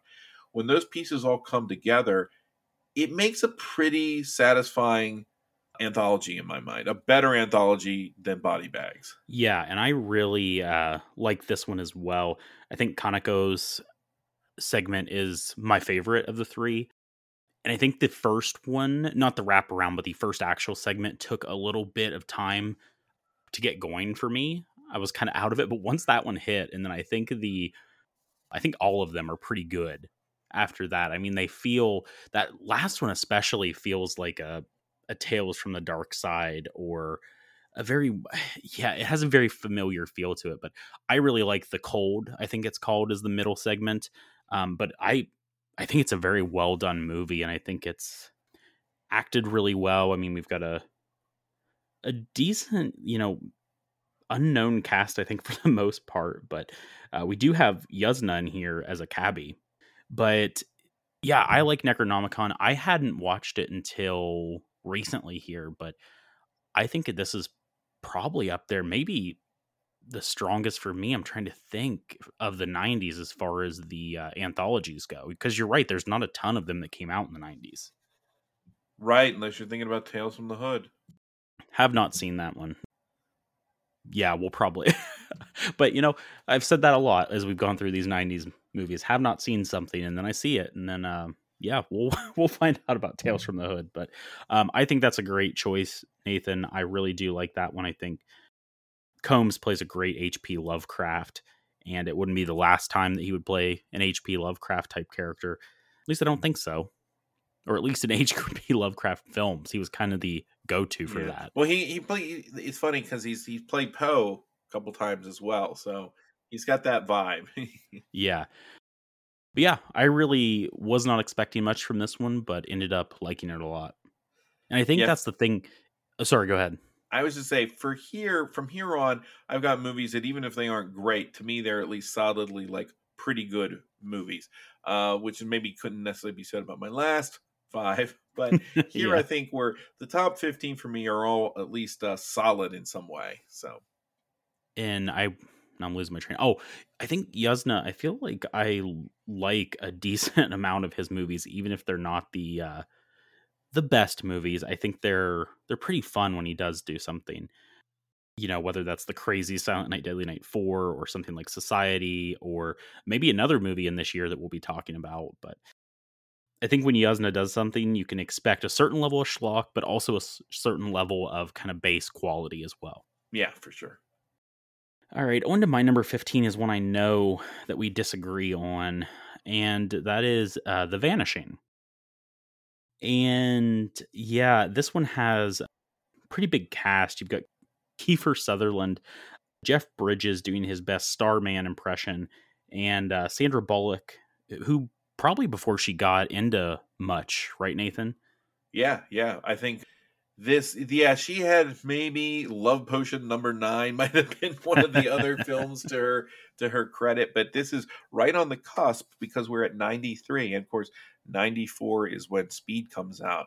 And her role here is is uh is minor. Yeah. Yes, yeah. I would say Nancy Travis gets much more screen time, and I uh, Nancy Travis of probably if you're a horror fan, Rose Red fame. Is there any other horror that she's Or done? I know So she's I been in like So I Married an Axe Murderer. yeah, Three Men and a Baby, same- that kind of stuff. year. I like Nancy Travis a lot, but you too. horror wise, you may be right about that in regards to Rose Red. Yeah. Yeah, so I think what I liked about this one, and I think one distinguishing factor as we talked about is I n- didn't see the original, which was directed by the same guy. So very much like a uh, the Grudge situation where the same director directed the original and the remake. Yes. So yeah. I didn't get to see that one. I didn't have any background on that. I just kind of went in cold on this. Uh, Jeff Bridges is definitely uh, making a choice with his performance in this movie, I think. and I, again, Nathan, I think it has to go back to I'm a th- sucker for just these thrillers. It doesn't matter how run of the mill, and I don't think this is necessarily run of the mill. I think it's very distinguishable from other thrillers of the time. I think maybe the differences in opinion for us is you disagree with some of the execution on it, especially when seeing the original. Myself personally, I just think it's a pretty pretty good thrill ride and really gives you insight of a of a guy who's just not ready to let go of something in Kiefer Sutherland's character here. And I think it went um, I was satisfied enough by the ending and where it went in this movie, but uh, again, that was just me going in blind to this one, not knowing anything of the original, and it makes my number 15. So anything you want to say about the the vanishing here, Nathan? Yeah, this one did make my list, and I think the issue really is that uh, from a certain level, this movie is a fine movie. Like uh, it's it's made well, it's done well, but the fact that George Sluizer, who's the director, did the original Vanishing in like 1988, which is one of my all time favorite movies and favorite thrillers, and what he does with that, where it really becomes this uh, existential crisis for this character who ends up not having closure on this relationship that his girlfriend goes missing and then she never resurfaces and he simply doesn't know what happened. I think the thing about the vanishing is it's uh we just talked about fire in the sky where there's this two kind of separate perspectives. You've got the guys who don't know what happened then you have another character who has that knowledge but it's locked in his head so it doesn't appear till later. The interesting thing about both versions of the vanishing is we the audience sort of are made privy to at least having a pretty good idea of what actually happened to that missing person from very early on in the film because we are allowed the perspective of this other character who we know is a killer right? And hmm that decision in both films i think is what keeps it, either one from being completely run of the mill. But where i've got an issue and i love jeff bridges by the way is that and it's hard to talk about these with talk about this difference without spoiling the film but there is a fundamental difference and it makes all it makes such a drastic uh, contrast is the way in which the killer character is handled because in the in the in the vanishing movie 1993 the killer is instantly and recognizably crazy he is visibly disturbed wouldn't you agree Yes. uh, he is not a he doesn't even have the vestiges or the behaviors of a normal person no. he is creepy. He's like you said. He, Bridges is making a choice. Sluizer's made a choice here too, and I don't know if he's done it sort of just out of spite, like he wants to make sure that the American version will never be as good as the, as the Dutch version. But his decision is almost antithetical to what the original film was in two specific ways.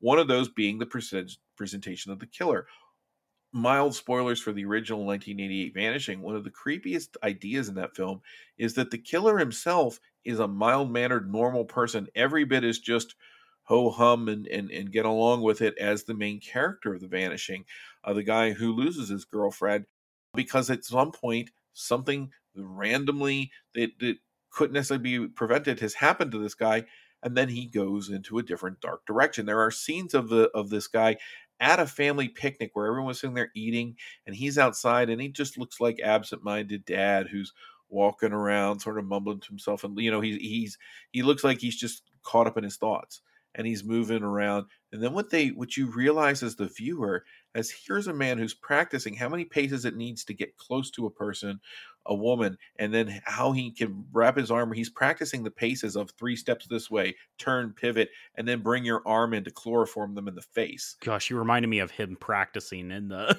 in Yes. the 93 version, not and that happens too but here he's he's an, he's just a normal guy and his family and and here's the dad staying in the background doesn't seem like he's doing anything and then what he's really doing is practicing how to abduct the women. And when you see that scene in the 88 version it's such a stark contrast because he is very nondescript and and it's not even that he's hiding a darker person underneath it's that he has made something has switched in his head. And the it happens a little bit in the 93 version but not as extreme the the straight lace character who loses his girlfriend is the one who becomes deranged he's the one that becomes driven and their endings are drastically different as well to both films yeah. And I so I can't wait to check out that 88 film. Yeah. But eh, you're when he it's very painful to watch when he's trying to abduct women at a certain point in the 93 movie. It's Yeah, like no woman would ever even eyes. in Yeah. 1993 no woman would get in his car. You know damn well that no woman nowadays would get and, into and his that's car. my And- problem. There's he's a leering creep in that version, and it makes it conventional. It makes it typically what you see from American film. Everybody is sort of just you telecast right from the beginning what kind of person they are. We know, and, th- and this movie ends on almost like a joke, like a literal like joke, ha ha ha moment, and you're like, really? After all of that, and the other one has a psychological existential crisis at its conclusion so different that I feel like George Sluizer was just taking the piss when he directed this movie. Like he was literally Yeah. like, "Watch me mess this up on purpose." Yeah, it could be. And I think Nancy Travis's character is probably my favorite Yeah. in this movie. I think she's the most grounded and the most the one I feel the most sorry for, honestly, in this whole thing, maybe. I mean, it's yeah. Anyway, And she does not exist in the other film. okay, okay, yeah. so, I, I again, it it might have even been on my list had I not known of the '88 vanishing. Right. Yeah, that's probably all I have to say on that one. Nathan, you want to go into your number 14? So my number 14 is where we finally get back to talking about Stephen King, who uh, was really on a roll. I think at this point he'd had several movies from the 90s. His uh, sort of comeback was in full swing, even so much to the point that just a year or so before this, he had had a new novel that everybody was talking about. And he probably had another novel right around this time as well. I'm not sure. That might have been Gerald's Game, actually. But the one before this, it was a big deal. I remember when it came out because of how of how popular King was and how his popularity had sort of uh, was resurging with it being on television in the early 90s and things like that. But this is Needful Things. And I remember when the book came out, and then I remember later when the film came out. This is directed by Fraser Clarke Heston, who is indeed the son of Charlton Heston. And in the film, he's what he's done with uh, Stephen King's story is he's taken it and turned it into something that isn't the Stephen King, I think, intended the original novel, Needful Things, to be almost a little satirical, sort of look at consumer culture. This is another story, uh, literally about the devil setting up shop in a small New England town. In this case, Castle Rock. That was the big deal, too. This was supposed to be the last Castle Rock novel where so many of his other stories have been set. It was pulling characters from previous books, including The Dark Half which incidentally got a, an adaptation the same year. And it's the devil selling things out of this little curiosity shop to people that they think they can't live without. And it, it sort of crystallizes in their minds what they need to make their lives good. And so when they get fixated on the object, Leland Gaunt, the devil, played with a ridiculously over the top performance in, a, in the best way possible by Max von Sydow the devil comes in and says, Well, you can have this, but all you have to do is you do a favor for me. And he's essentially pinning the town against itself. And this this adaptation is filled with recognizable faces. Lots of character actors all over the place. JT Walsh is in this film, Amanda Plummer is in it, Ray McKinnon.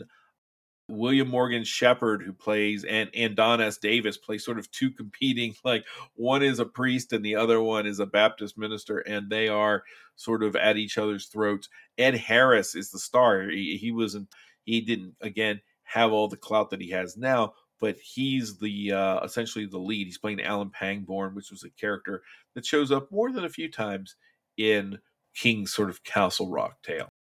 But I like the movie. I liked it when it came out. My main memory is the scenes in the trailer of Sydow, who's who at that point has let his sort of English genteel nature sort of fall by the wayside into just screaming, "Kill them all! Let God sort them out." and uh, which is the the primary bit of the trailer I remember when I was growing up. And it is interesting. I think that the movie still sort of ends up with explosions.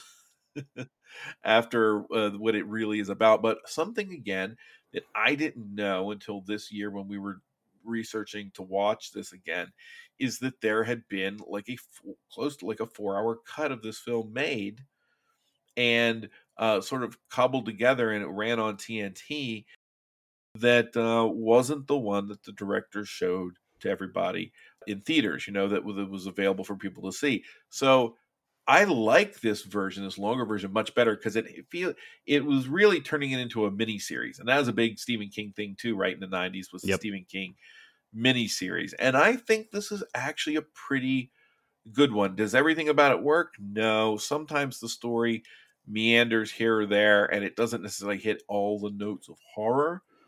But I really liked it a lot rewatching it, and I really was taken with the the Von Sydow performance, of course, but also Ed Harris, who's a little bit more reserved here as Alan Pangborn, who this same year Michael Rooker played Alan Pangborn in The Dark Half. So you get to kind of compare those two if you want to. But I really enjoyed the movie. Yeah, I'm shocked that this is so low on your list, Nathan. I think, and I'm not going to judge you for that, but I think we just silently. I think that we both have that comfort feeling when we watch a lot of these Stephen King adaptations, and this is no different. I think this is actually an underrated one of Stephen King's adaptations. You don't hear it talked about hardly ever. And I really did. We both watched that extended cut. And I think not too long after we watched it, they announced that it's getting a Blu ray release, right? Or something like that.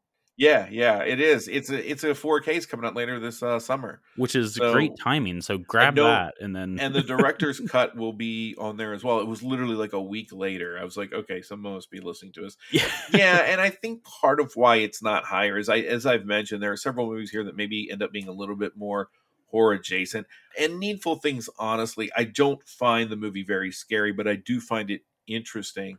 Yeah. And it is a little bit long. The, the, irony, mm. though, is I think the added sequences help flesh the movie out. Some of what I got rid of, honestly, was some of the boilerplate sequences that existed even in the the non uh the not the non but in the non director's cut in the theatrical cut there's a lot of divergence where it just sort of goes to the conventional right like yep. so towards the end it sort of takes a conventional solution when the solution that would be in front of any sort of normal thinking person they doesn't go that way we decided let's have some explosions yeah No, I get that. And I I just think from that first moment though is that um Von Sydow's character is so mysterious and so creepy. And I think that's part of the best part of this is him bringing these it's almost like a monkey paw situation right is you you want something but there's a price for everything and i love that first sequence even though it is does fit into more of like what you were talking about with the explosions but i think that sequence with that car is just so mysterious and there's something about it that's like sinister almost and we get to see as this unfolds how things go on i i love von sydow i like how it fleshes things out as well in the longer director's cut. And I think that, you know, similarly to Salem's Lot that did this, that had two different cuts, I think it does flesh it out more. But like you said, I think it takes a little bit of the horror aspect out of it, right? It's not as much of a horror movie when you have these long sequences of character building, but I love that. And I love the offbeat characters in this movie. I don't know how many times I have to say offbeat this episode, but I need a thesaurus to change things up. But yeah, I I love Needful Things. I think I like it a little bit more upon a rewatch and certainly be hearing from that later. But yeah, this is a good one. I'm glad we watched that director's version. Maybe it would have been nicer to watch that in higher resolution than we did, but but hey, we had to put out this episode sometime, right?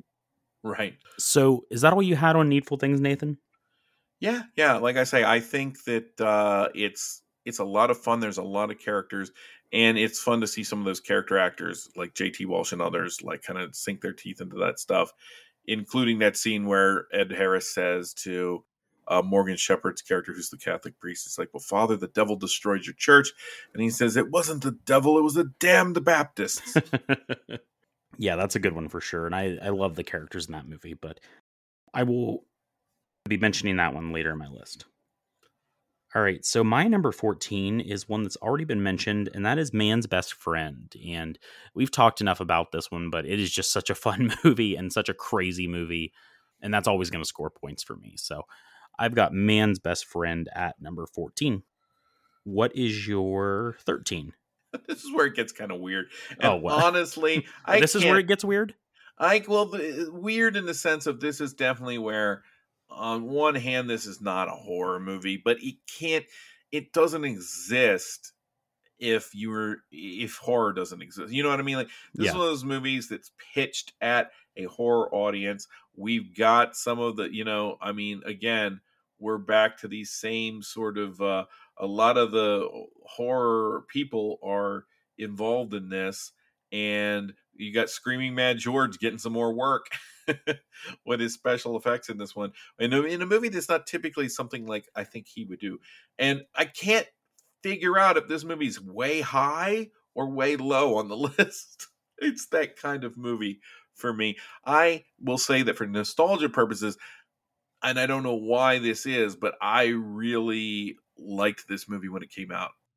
And again, this is one I probably saw in '94, where or maybe the summer of '93. It was released on VHS, and I don't know that any kind of theatrical release before this, but this is Freaked. It's directed by Alex Winter and Tom Stern. Alex Winter, of course, one of the uh, duo of Bill and Ted, the Bill and Ted films, which at this point there would have been two of them.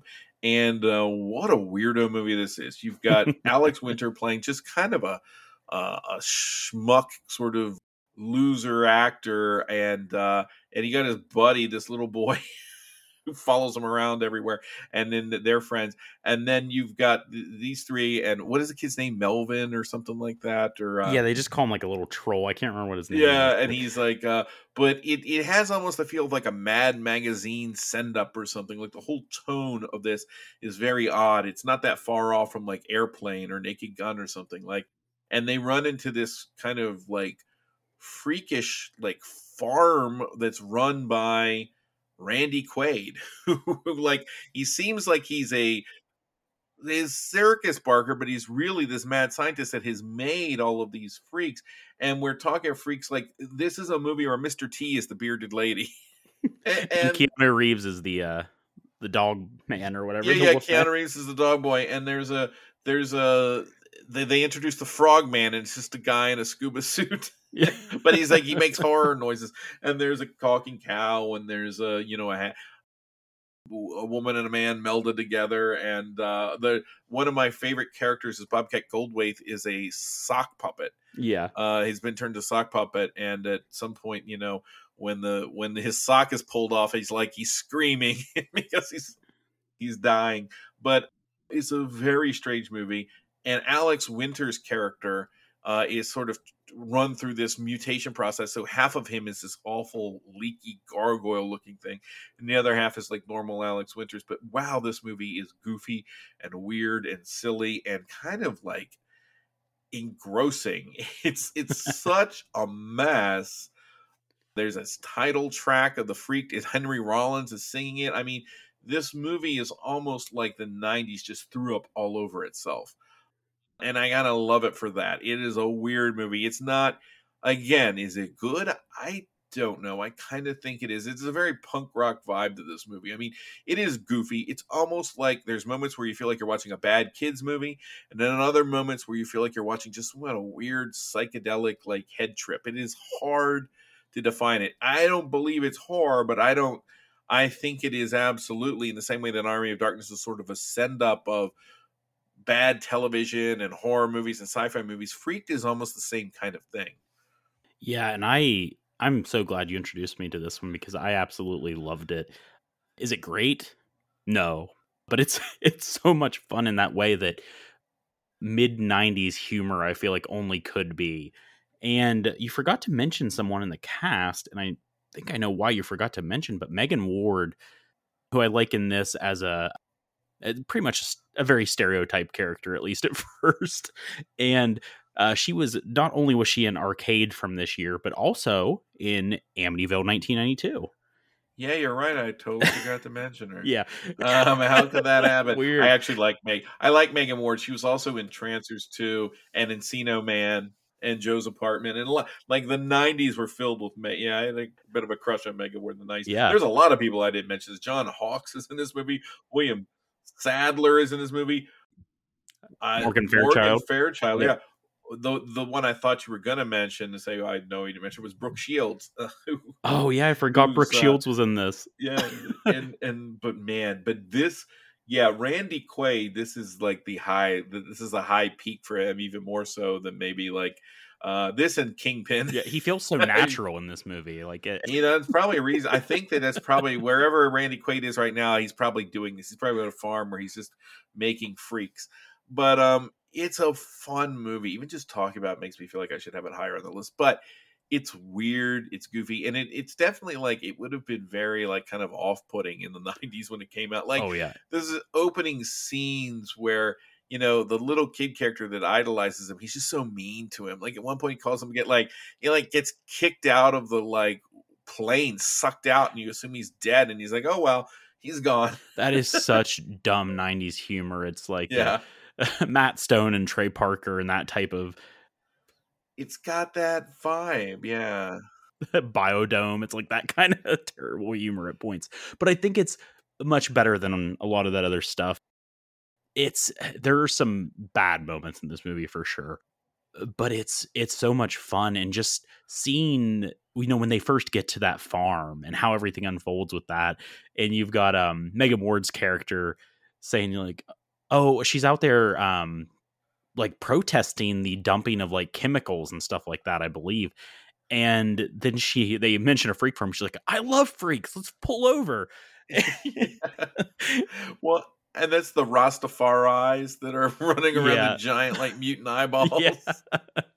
oh, it's it's great and terrible at the same time. And I yeah, this movie is so much fun. Again, I didn't even know Keanu Reeves was playing the dog boy until we got a little later in I the was- film. I was for sure this was gonna be one of those movies. You'd be like, Nathan, why did you recommend that to me? I did not.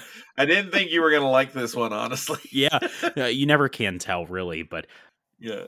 yeah, I don't know. There's something about this movie that's just so funny, and you know, eh, from the dumb gags and the way this movie ends is very, very interesting. The only, the only way a movie like this could probably end, but yeah, I will be mentioning Freaked a little bit later on, but I'm surprised to see Letterboxd has this as a science fiction comedy and then horror that it does have horror on there and that comedy is not first. But yeah, Freaked is a fun movie if you haven't seen that one. And I think I I never hear this one talked about. So maybe it's forgotten for a reason, but hey. Well, it's funny. I feel like this one, you know, it's this and Lost Boys that that sort of have given Alex Winter a road into being at these horror conventions. Yeah, you know? and this is probably I would say it's in his top two films that he's directed. I'd have to say. How many how many movies has he directed? Two. Yeah, pull it up. no, I think I think the uh, Zappa movie is pretty well. The documentary is pretty well uh, regarded. Other than that, he's done stuff like Ben Ten live action movies and. Uh, okay, see, other- I thought he did the Zappa movie and Freaked. I thought that's all that he had done. no, he's done some Well- other stuff, but not much that I've heard of. If you guys want to get this, it is available on Blu-ray for two hundred ninety-six dollars. Oh yeah, I've got to get it's that. on DVD for ninety-five dollars. Uh, I'm assuming you did you watch this on YouTube or something? Yeah, I definitely did watch it on YouTube. I think I can't remember where I found it, but It is mind-boggling to me that Vinegar Syndrome or somebody like that has not like snatched this movie up. oh, for sure. it. Yeah, I would. I, I don't. Maybe it's too high profile because this was Fox, right? That put this Oh, out, I think. So that's a. I'd order two copies. Forget I bought one and give the other to you. um, yeah, I I think this was Fox that yes, that is, distributed yeah. this thing, and that's another problem is because uh, that's with uh with Disney now. Maybe maybe the rights have expired. I don't know where it's at, but somebody needs to put this out. I can't see Disney doing much with this. No. uh, but so that's freaked. Anything else on that one, Nathan? No, but see it. Yes, absolutely. My number 13 is another one we've talked about and another just fun piece of schlock, and that is Ticks. yeah. we, we've talked a lot about Ticks. Did you ever think that Ticks would be this high up on my list? No, I did not anticipate that you would have it higher on your list than my. than There's my a lot of these when I was surprised. I was like, what is Nathan doing? He uh he recommended these movies to me and I've got them higher. But I think that always happens. I feel like there's I think what you're going to see is that there is a there's definitely a, a choice I made in terms of films that aren't that that again aren't quite horror that dominated the top part of my list and ended up with some of these movies pushed a little bit lower. But here again, I would say this like I said when we get to the top 15, I think for me, I'm in the solidly like I think all of these are good movies. Starting with uh, Necronomicon on, they these to me are solid films. They're not just you know, oh, it's a fun movie and I liked it, and there was nothing else I could put in this list. Yeah. So I agree. So what is your number 12? My number 12, this is where it gets tricky because there's like three or four in a row here that really are probably just about the same level where I could spin a coin and everything for the next about five slots could probably be interchangeable. This is one I like more now than I did when I saw it, and I did like it when I saw it. And it was sort of uh, at a point when we were seeing a lot of movies that were kind of similar. There were about three of them that came out at the time. We mentioned two of them, Army of Darkness and Dead Alive, movies that were sort of taking that a different sort of tact with zombies and with sort of like splatter style horror, you know, and Brain Dead or Dead Alive, while original definitely sort of sprung out of like the Evil Dead 2 sort of uh zeitgeist. And then of course Army of Darkness was the sequel to Evil Dead 2, and then this movie was a sequel, a third film in a franchise that also have been sort of doing a lot of horror comedy. And this is Return of the Living Dead 3.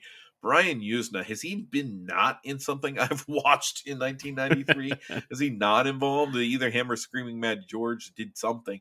Return of the Living Dead 3 is the third film in a franchise where honestly at the time I saw it, I didn't have the highest like I know this is probably blasphemy for some people who grew up who who love those Return of the Living Dead movies. At the time that I saw this one, my opinion of those other Return of the Living Dead films, I liked them, but they weren't wasn't that high. I have a much higher appreciation for them now, uh, and I really love Return of the Living Dead, and I love Return of the Living Dead, and I really like Return of the Living Dead Part Two. But I saw this film and sort of just took it as a standalone piece, and in its own way, it really is. It's telling a bit of a different story. In fact, this story is handled in a different, even a different sort of vein because you have, uh, no pun intended, you uh, Melinda Clarke and J. Trevor Edmond, Kent McCord, and Sarah Douglas, this whole cast of people. Sarah Douglas was starting to show up in some kind of really like questionable, like, what are you doing here movies. But the story that they're telling here is almost a Romeo and Juliet star-crossed lovers kind of story. These two kids that they uh, they're they're trying to set out on their own, and their parents are in their way, and there's all these obstacles, and then they get caught up in the midst of this plot line that dovetails with the bodies that eventually have come down from the zombies that were allegedly the ones in Night of the Living Dead, right? So it's kind of these creatures that have been stored by the military keep popping up and getting people infected. And Melinda Clarke's character gets infected, and then the lovers set out and she gets killed, and then she comes back to life.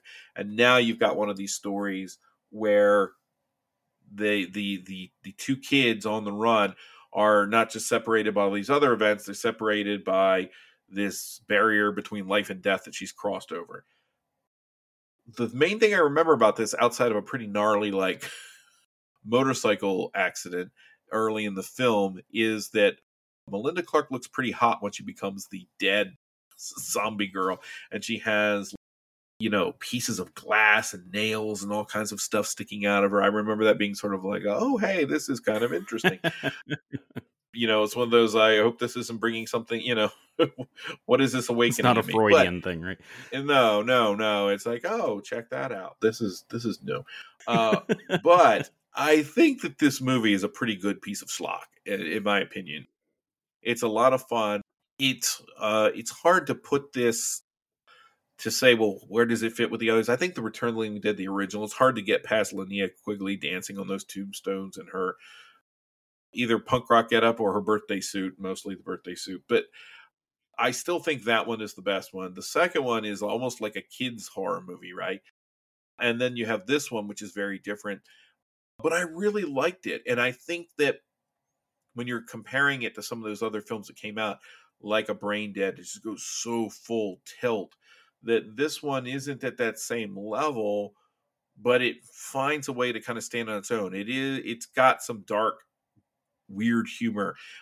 The relationship aspects of the stories do sort of work, like their road trip aspect. It's not eh, these characters aren't so incredibly dull that you're just waiting for zombie stuff to pop up. I think, and I think that uh, Melinda Clarke's performance is, is decent. Like it works in the context of the story, and I kind of like her transformation into the zombie. I think it's a pretty good movie. It's definitely a better movie than it had any right to be. Yeah, and I gotta say, I revisited the original Return of the Living Dead last year and came up. I was similar to you as I came up higher than I remember, you know, because I kind of was down on a little bit. And I rewatched it. I was like, this is a pretty good movie. This is a fun movie. And then I, you know, this movie went, if we were recorded this last week, Nathan, before I rewatched this, this was a very tentative number 20 on my list and it's because I don't remember. Oh, go ahead. Yeah, and I remember that we were talking about. We kind of go back and forth of sharing, like, "Oh, we just watched this, we just watched that," and I was like, "You know what's weird? We were ready to set a date, and I thought I haven't heard Trey mention Return of the Living Dead three. I wonder if he's rewatched it. And I think I said to you, you should probably rewatch it before you do this because that's what happened to me. Yeah, and I when I think I when I originally watched this, it was very much like it was hyped up. People love this movie and love to talk about this movie. And I think I had a certain expectation going in, and I came out and I thought this is just fine. And maybe it's the fact that I'm watching this with the other 1993 movies, but this has such a good, it's such a well made movie. And honestly, it's went up a lot for me and it it's jumped up my list to the point I haven't mentioned it yet. So it went from being attentive to like last place on my list to jumping quite a bit. And yeah, I don't there's just something about this. It's really cool to twist the take on the lore mythology because you know in the first movie it's what is it, brains that take the pain away? Is that the line in that or something like yeah, the only thing yeah. that takes the pain away and then or takes makes the hunger go away. And I this in this one Melinda Clarke utters, you know, it's the pain makes the hunger go away. So I, I think it's a very interesting. And there are udders in this movie. Yeah. yeah. I I ended up coming up a lot on this. I really liked it. I liked the way the film was made. I liked how it progressed out. I remember a lot less of the uh, what I remembered going into this rewatch was the stuff in the lab early on and the stuff in the lab later. And I kind of missed a lot of the bits in between, which is some of the best parts of the movie. And um, this does have a very off the rails ending that I think is very sad and but done very well. Yeah, it's weird how the movie kind of veers into the drama, and then suddenly here's like S and M zombie girl. Yeah, there, there's a lot of drama in this though, and honestly, I'm not huge into you know like the biker bad bad girl bad boy type stuff, but that that motorcycle accident you mentioned that's that's pretty heavy. That hits pretty heavy. Yes.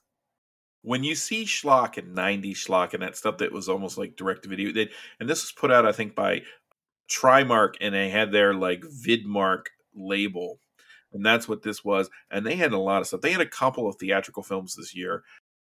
Leprechaun and Warlock the Armageddon, which, you know, neither one are on my list. And this movie's a lot better than either one of those. Yeah. And it's a pretty good example, I think, of when we think of the direct to video, like this was one this is one of those staples where because it is a direct to video, it's not it's not like a brain dead or one of those movies where it's really a sort of foreign import that, you know, ends up under one of these labels, you know, that was sort of just made outside the system. Like this is a movie that had to overcome all of those DTV challenges and is about as good as you could probably want it to be. Yeah, absolutely. It's definitely gone up. I feel like if I, I feel like we're in the minority of ones who were probably just okay on it before. Because I honestly see so many people that like this one. But if this wasn't eluded your um, grasp till now, I say go and check it out. And Vestron has a really good Oh, Vestron did one of this. Yeah, yeah, they did. It's weird because uh Scream Factory, Shout Factory released the first two. Yeah.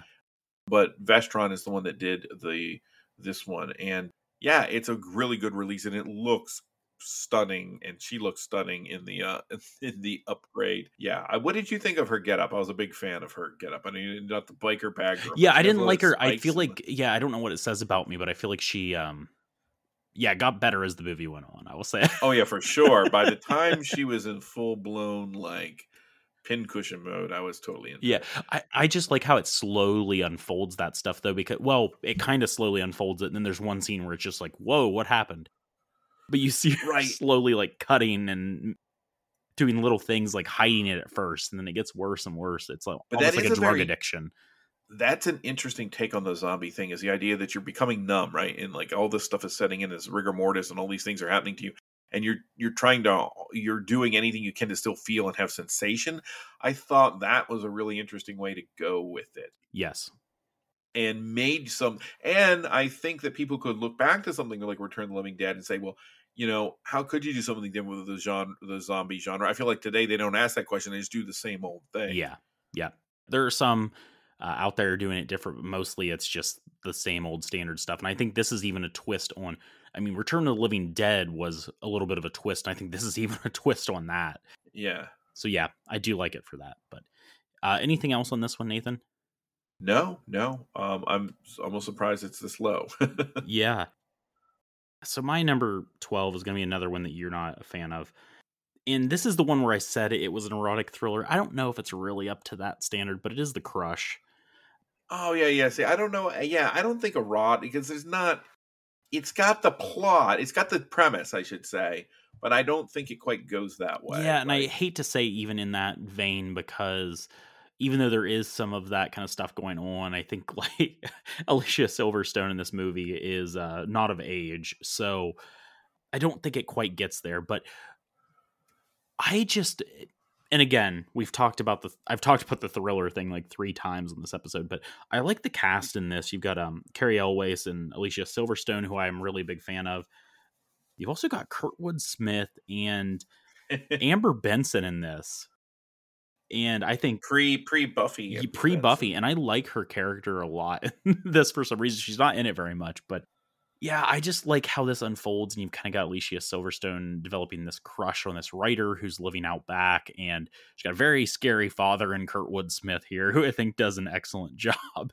He's very much playing his best um, Red uh, Foreman in this, I think, as well to a point. Yeah, who would he would have been? Mostly people at this point that would have known him for uh was it the character from RoboCop? Yeah, yeah. it's villain Boddicker, Clarence Boddicker. I had just seen him in the Stuart Gordon movie Fortress right before this one, or maybe around the same time this movie came out. Uh, and this is Alicia Silverstone. It's either right before or right about the time that most uh, probably young boys my age would have been discovering her in those Aerosmith videos, and just a little bit before Clueless. So yeah, a couple years later, she'd be in Clueless, and then she would play, you know, what was that, Batgirl? And Bat- yeah, yeah, sure, that's what happened. Yeah, Batgirl, coming right from England with no accent whatsoever. uh, but anyway, I don't, I don't know what it is about this. I do like the kind of tension drama that plays out in this one it's not quite to the i feel like it's the light version of what we would see later with uh, something like wild things. Well it's point around this time and i don't know if you remember them or not i think they might have been slightly earlier. There was poison ivy with drew barrymore and tom skerritt so and that one definitely ventured more in because of where drew, drew barrymore was at the time that one definitely ventured more into the erotic thriller aspect. Again even that would have been a mild like a mild you know but yeah, I don't even think there's. Is there any actual like nudity or anything in this film? I don't, I don't think yeah. so. I'm try- I'm trying to remember. It doesn't stick out to me if there was. You're definitely not going to see any from um, Silverstone, although there are some scenes where she's taking a shower, I believe, which is a little unsettling given the circumstances. But there's another movie she makes around the same time called The Babysitter, and, and where she's at the center and there's a lot of like leering male characters including JT Walsh, who we talked about with Evil Things. Yeah. Yeah, I couldn't ever get in. I remember when this was released. I remember this kind of being uh, not a big deal, but just, you know, it's like, oh, it's a psycho young girl. And uh, usually the girls that are in these sorts of stories are a little bit older. So there's that aspect of it. But yeah, this one never really kind of worked for me. It's another movie I feel like uh, The Good Son, where on paper, it seems a lot like edgier or crazier or more like salacious than it really is. And then when you watch the actual movie, it's sort of like, well, this isn't really taking that many chances, or this isn't really doing that much with the premise. Yeah, but come on, there's a carousel in an attic, Nathan. That's that's weird. Yeah, that's weird. That's kind of VC Andrews as a carousel in the attic. I would totally give you that. yeah, uh, I don't think there's anything that, j- much like the temp, I don't think there's anything that really stands out except for Silverstone. But who I, I'm sure you maybe as well had a uh, crush on at the time, watching things like going back and watching things like Clueless when I was growing up. But Oh, for sure, yeah. And then and then I think I sort of retroactively realized that she was in this film. Yeah. so anyway, I liked it. I think you're gonna dig it if you're like a thriller fan or you do like those types of '90s thrillers, but don't go in expecting anything groundbreaking or revelatory out of it. So, all right, that's my number 12. What do you got for number 11? Okay, so for number 11, I have a we're right back into Stephen King territory again. And this is interesting because this is a movie uh, there were probably I feel like there were there were more than a couple Stephen King movies this this year. But I think that maybe a couple of them were actually 92. Uh, one of those being Pet Sematary 2. And is am I right about that? Yes, that was I think 92. we talked about that in '92. Um. Children of the Corn 2, I think, might have been a similar case. There's a lot of Stephen King stuff floating around. The interesting thing, though, about this other film, which is The Dark Half, and directed by George Romero. Now, I knew of George Romero back in the in 1993, and I knew of Night of the Living Dead and things like that, but I wasn't like a George Romero mega fan in the sense that I knew was absolutely aware of everything that he had done and you know stuff like that. So the Dark Half being directed by Romero wasn't necessarily a, draw for me at the moment. I didn't think I was aware he had directed it. also I was a big Stephen King fan, but the thing that really made me excited about this is when in the sixth grade when I finally got around to a you know an adult probably inappropriately giving me this book too early or a Stephen King book too early, as it seemed to happen to almost everybody. The dark half of all the Stephen King books happened to be the one that was handed to me. I had never heard of it. I knew of it and Cujo and Carrie and all of that. So I was like, and it was relatively new at the time. And I didn't know about the dark half. And that I remember that summer after sixth grade sitting down in air conditioning all summer and reading that book and kind of being blown away because that was my first exposure to the written work of Stephen King in in novel form. And uh, man, I was so excited for this movie to come out. And I missed it at the theaters. I didn't see it at the theaters. I did see it when it came on uh, video. And you've got it's got a great setup because you've got Stephen King writing about a guy who created a, a pen name, just like Stephen King himself did with uh, Bach, Richard Bachman kind of as a, uh, a publicity stunt, killing that character off, only to have him manifest himself in the real world and actually show up and start killing people related to his quote unquote death. And Timothy Hutton is in the film, just like you mentioned, he was in the temp. Here he's playing two versions of himself, and the uh, and one of them is uh, Richard Stark, who is the alter ego, you will, and Thad Beaumont is the author, the primary guy, and the cast is great. Uh, and I really like Timothy Hutton here playing the two different versions, both Thad and then Richard. And Amy Madigan's in it. Michael Rooker is here playing the same character that Ed Harris plays in Needful Things, Alan Pangborn. And I, I like I like what Rooker's doing here. This movie is this movie as good as Needful Things? Uh, Needful Things is much more, I think, the typical sort of Stephen King miniseries, but I like The Dark Half better as a horror film. I actually think that it's uh it's a little bit underrated. I think Romero does a good job with it. One of the things that's difficult is Stephen King has a couple of flourishes that he wants to build into the story to sort of help make the idea of I think it's another film that could have almost kind of tipped over into satire he wants to take that idea of the pen name come to life that has got its own autonomy and then give it some horror storyline or horror imagery that will make us take it seriously. And so he creates this idea of these psychopomps, these they're, they're sort of harbingers, they're winged birds that show up and kind of seem to be around in Thad's sort of viewpoint uh, whenever Richard Stark is around. And so those birds and what eventually happens with them and this idea of traveling back and forth between the land of the living and the land of the dead and then what does that mean if you are just a a pseudonym? How can you be real? And there's that creepy moment at the very opening of the film where doctors doing surgery and suddenly they see an eye blink open in the back of the kid's head. Like the I think Romero does a great job with the story. It's just as you get towards the end, it gets weirder and weirder until you reach this crescendo of what the heck is going on and nothing feels quite real anymore. But I think it's a pretty good movie. I revisited it recently for this episode, and uh, Romero does a really nice job, I think, directing it and making it a good horror story. Yeah, and I love the um the dual roles here by uh, Timothy Hutton, and I think Rooker plays a very toned down character, especially when he would be in some of the later like James Gunn stuff and all that. Well, and even earlier, you figure that Rooker at this point would be coming off of stuff like Henry Portrait of a Serial Killer.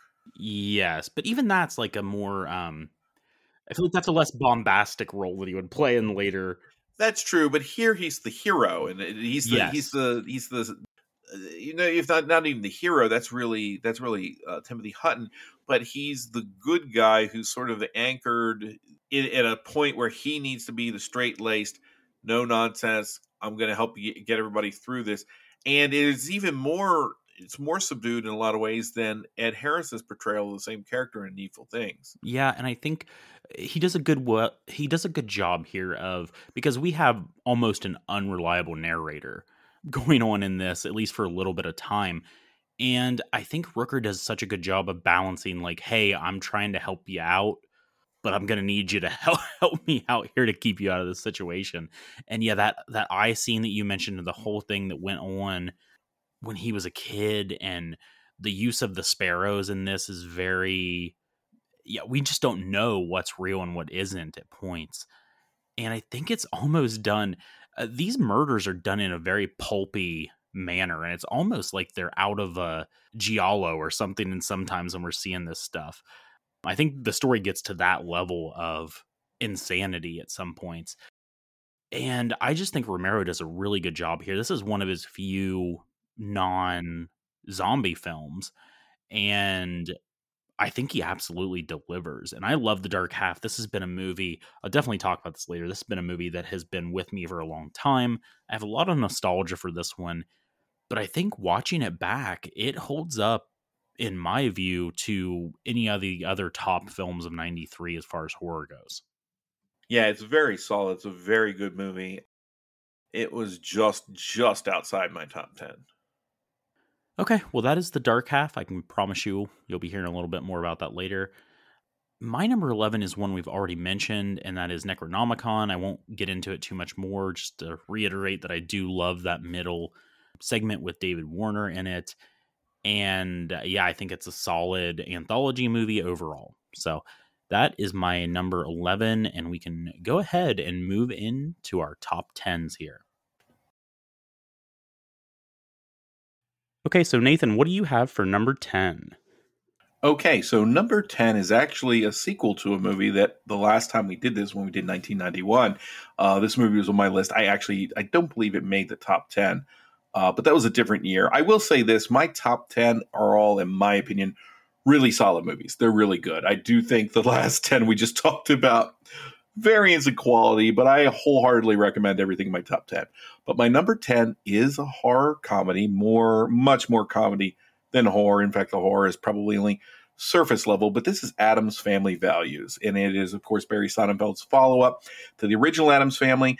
I liked the original Addams Family in terms of the design, the character work, and the world that they had created, where it was like a little bit like Tim Burton, but just a little bit more sarcastic than that. And uh, you know, a, a, kind of weird mix almost between Naked Gun and the original Addams Family and Tim Burton. Addams Family Values, though, to me, I think is an altogether better movie because they find more interesting things for the Addams Family to do. And the idea, of course, was in the original concept that pretty much you had everybody is normal, but the Addams family is still a play on a, a, traditional family. They're just a little they're just a little weirder, right? And so you kind of have to put them in the scenarios of the real world and its mundanity to really make it work. And they had this weird plot in the first movie that dealt with missing Uncle Fester. They have a weird plot here. We have Joan Cusack in here as a sort of gold digger that's trying to take Uncle Fester's money. And there's a subplot where the kids, Wednesday and Pugsley, get sent to a summer camp that's amazing and almost in some ways seems like it might have been the blueprint for what becomes Wednesday. but I love the movie. I think it's really funny. It is not scary really in any way, but this is what I said earlier in the show that you get some of these movies that they can almost only be fully appreciated by fans of horror. That was what the original Addams Family was. That's what this is. I think it honors everything Charles Addams had going for it. And it takes that premise and makes a real movie with real characters out of it. And it's very, very funny, in my opinion.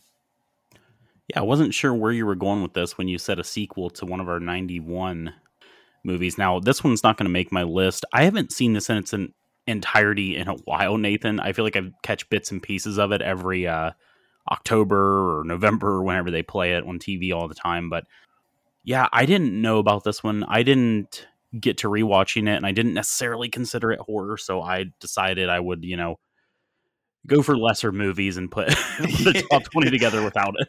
and I think it's fair. I just love this movie. It is a regular staple of our viewing. And again, like I say, it takes the tropes, the horror tropes and and kind of runs with them. I think it, you know, it belongs here because where else does it really belong? Comedy, yes, but I, I, do think that if you're a horror fan, particularly if you're a fan of the Universal horrors and things like that, you're going to appreciate a lot of what the Adam, the old Addams family did, and this. And again, that cast I think I mentioned last time was a they put it together perfectly. Here, they actually give them something to do. And actually, some of the best characters aren't the Addams family. It's when they get to that summer camp and you have Peter MacNicol and Christine Baranski as these absolutely crazed uh, summer camp counselors that are that are putting on a play to commemorate the uh, the first Thanksgiving. So it's both a Halloween movie and a Thanksgiving movie. Yeah, and I that's pretty iconic scene there at the the camp too, and I love that um, part of it. But yeah, I gotta I gotta sit down and watch that fully. I feel like this October, whenever it comes out, because I I catch bits and pieces of it every year, but I haven't seen the whole thing in a while. Yeah, you need to revisit it. And, and the actress who plays Harmony on Buffy the Vampire Slayer is here. Oh, she's yeah. she's Wednesday's nemesis, Mercedes McNabb. Yeah.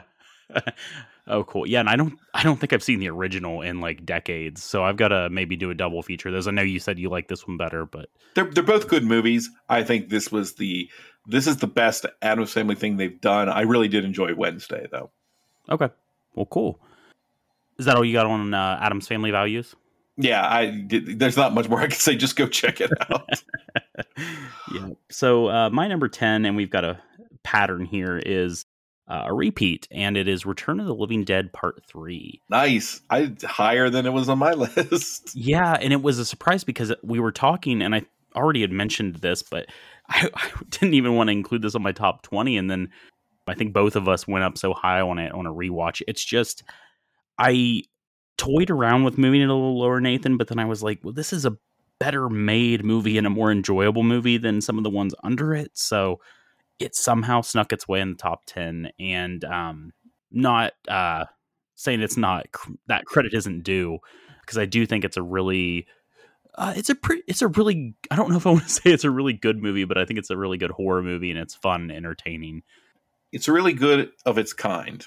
Yes. yeah, it's not the original but yeah, it's pretty good especially for 93. So that is my number 10. I wouldn't be surprised if you, knowing your taste, if you didn't like part three better than part one. Honestly, I surprisingly I don't. I you know and mentioned earlier Nathan I think I was so surprised at how much more I liked the first one when I rewatched it last year. So yeah, maybe more on that to come in the coming months, but I'll keep that under wraps. yeah, uh, I do. I do think the first one is the best, and then then maybe this one, and then the second one. The second one's almost could almost be a kids' film. Wait, are you saying I'm edgy, Nathan? Is that what you're trying to No, say? I'm I'm not saying you're edgy. what I mean is, I know that you're you you sometimes favor more straightforward horror than horror comedy.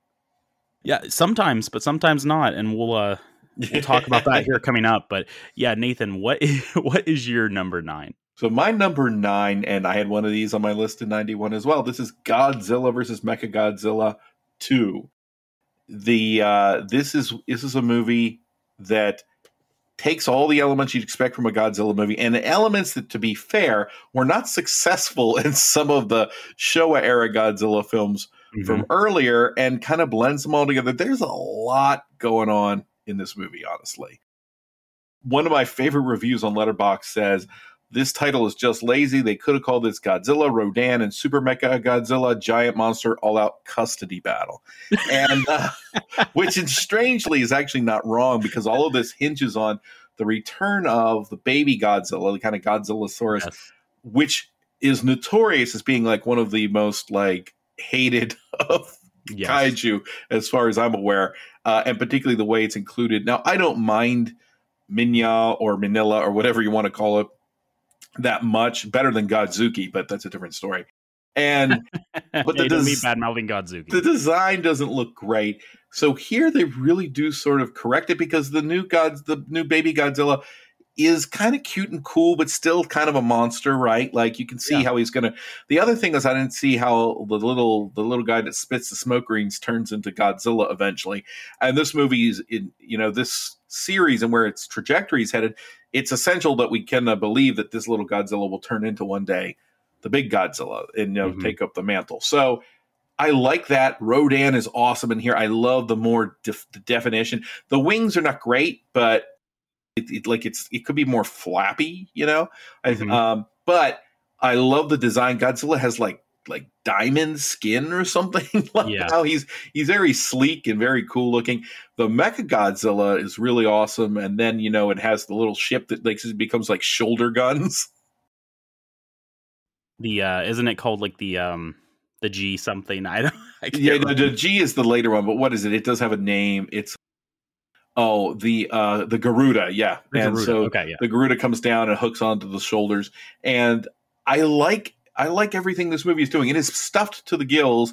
A lot of it makes about as much sense as a normal Godzilla movie, but you can't say it's not action packed and it doesn't sort of like in the in the the logical world of a God Toho Godzilla film. I think it's uh it's it's it works very well, particularly for the Heisei era.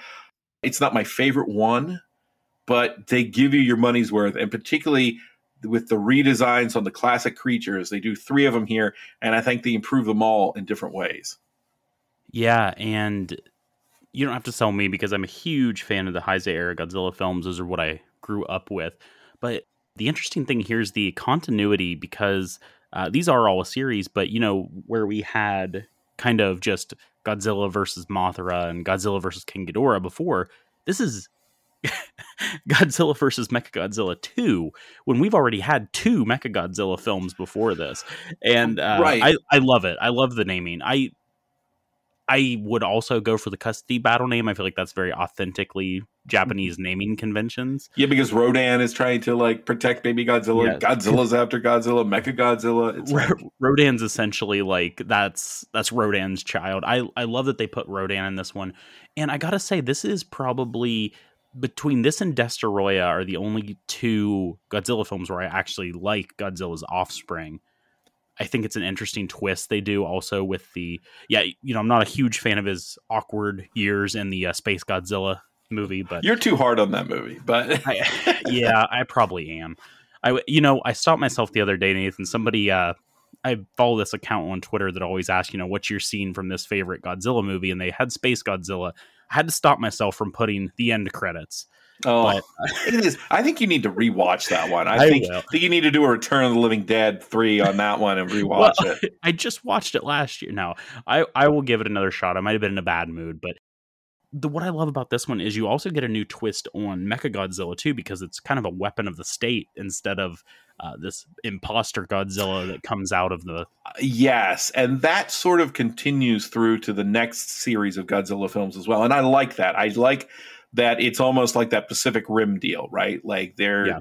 uh God Mecha Godzilla is a weapon that we've created to combat Godzilla. It makes a lot of sense. It makes a lot more sense than what Mecha Godzilla was used for in the in the older Showa era films. That's not to knock it. I mean, these movies are all essentially silly. This one's Yeah. essentially silly too, but you know, it gives you your money's worth for a Godzilla film. Yeah, absolutely. And I I do love the the older two Mechagodzilla films just because of how crazy they are. You know, with Titanosaurus and um, King Caesar and all that stuff going on. But this is a great pick. I feel like we could probably talk about Godzilla all day, so we should probably move on. But I love what they did with the new classic creatures and even the new creatures they did in this Heisei era. But yeah, this is a good one if you haven't checked it out.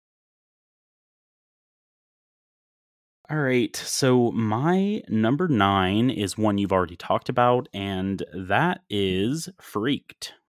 wow, horror comedy. There you go. I guess I have to take back what I said.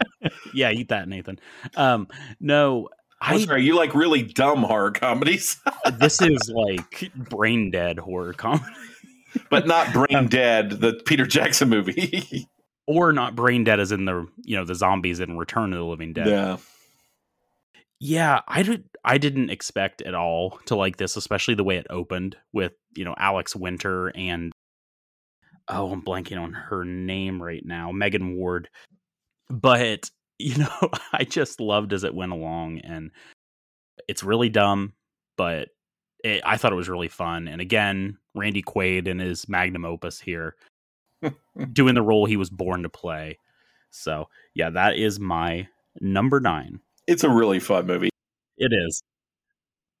All right. What is your number eight, Nathan? Okay, so my number eight is, uh, you know, and you could probably make the point that the last two uh, and the next one, and maybe the next one, are not legitimate full blown horror films. But this one is Ray Bradbury's The Halloween Tree.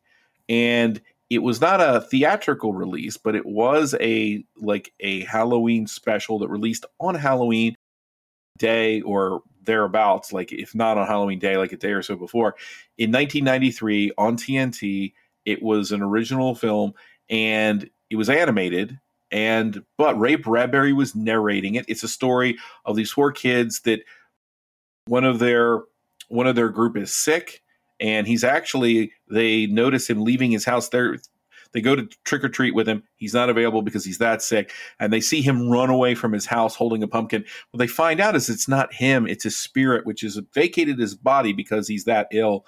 And it is, runs away down the down the uh, street. They follow. They come to this house that has a tree that has all of these Halloween jack o' lanterns with various faces on them. And they meet Mr. Moundshroud, who's sort of a dark wizard who talks about the fact that all these uh, these pumpkins represent souls, and their friend Pip has his soul is now Mr. Moundshroud's custody, but Pip has run away with his pumpkin, and so now Moundshroud has to sort of chase him throughout time, and he takes the children along and sort of teaches them about Halloween. So it's educational too. But uh, great voice cast on this one. Leonard Nimoy is Moundshroud again, Ray Bradbury's actually narrating it. There are a lot of uh, kids' voices that you would you'd probably recognize. The animation is is really fun. It I feel like this was the era. This was right around the time that Batman the animated series was playing on TV in its first run in its first couple seasons. The animation style is something akin to that. It has a very classical look, but uh, with some beautiful painted backgrounds and visages of that really capture the autumn and Halloween. And that's what this movie is to me. It is just a love letter to Halloween in all of its forms. We see the kids kind of run through ancient Egypt, they run through uh, of the Muerta, the Day of the Dead, they go through ancient Salem and all of these different places and look at the various facets of Halloween. Uh, but it's a fun, engaging story. The book was great. The movie's great. It is definitely a film intended for kids, but it's been made with the kind of care that allows adults to watch it too.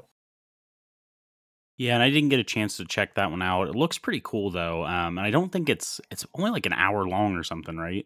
I think it's. I thought it's a bit uh, longer than that, but I'll be honest. When I it's uh, it's seventy minutes, so you know honestly about the length of a of a nineteen forties horror film, right? Yeah. Yep. So a little bit longer. You're right. It's not much longer than an hour. This is one that, I, but again, I don't believe this is has a Blu-ray release or anything, as far as I'm aware. I don't. I have it on. So. I have it on DVD. I put it on every year. We kind of put the projector in the yard in Halloween night, and we air we play this and a couple of other movies. Uh, but this one always goes up, and it's one that a lot of people come by and ask me what it is because they haven't seen it. I mean, for a long time, it's the kind of thing that's probably being sold at the bottom of a Walmart bin. But yeah, it, it won some awards, uh, TV awards when it came out. I think maybe an Emmy. And it's it's great, so I highly recommend it. Particularly if you like animation, the Halloween Tree is one to one to see. Cool. I would definitely make sure to mm-hmm. check that out at some point. I think I might have had problems finding it, but I can't remember now. All right, my number eight, and I think I finally get to talk about a movie here, is is Dark Waters. Oh, and oh, nice. This is one that I had I hadn't seen before.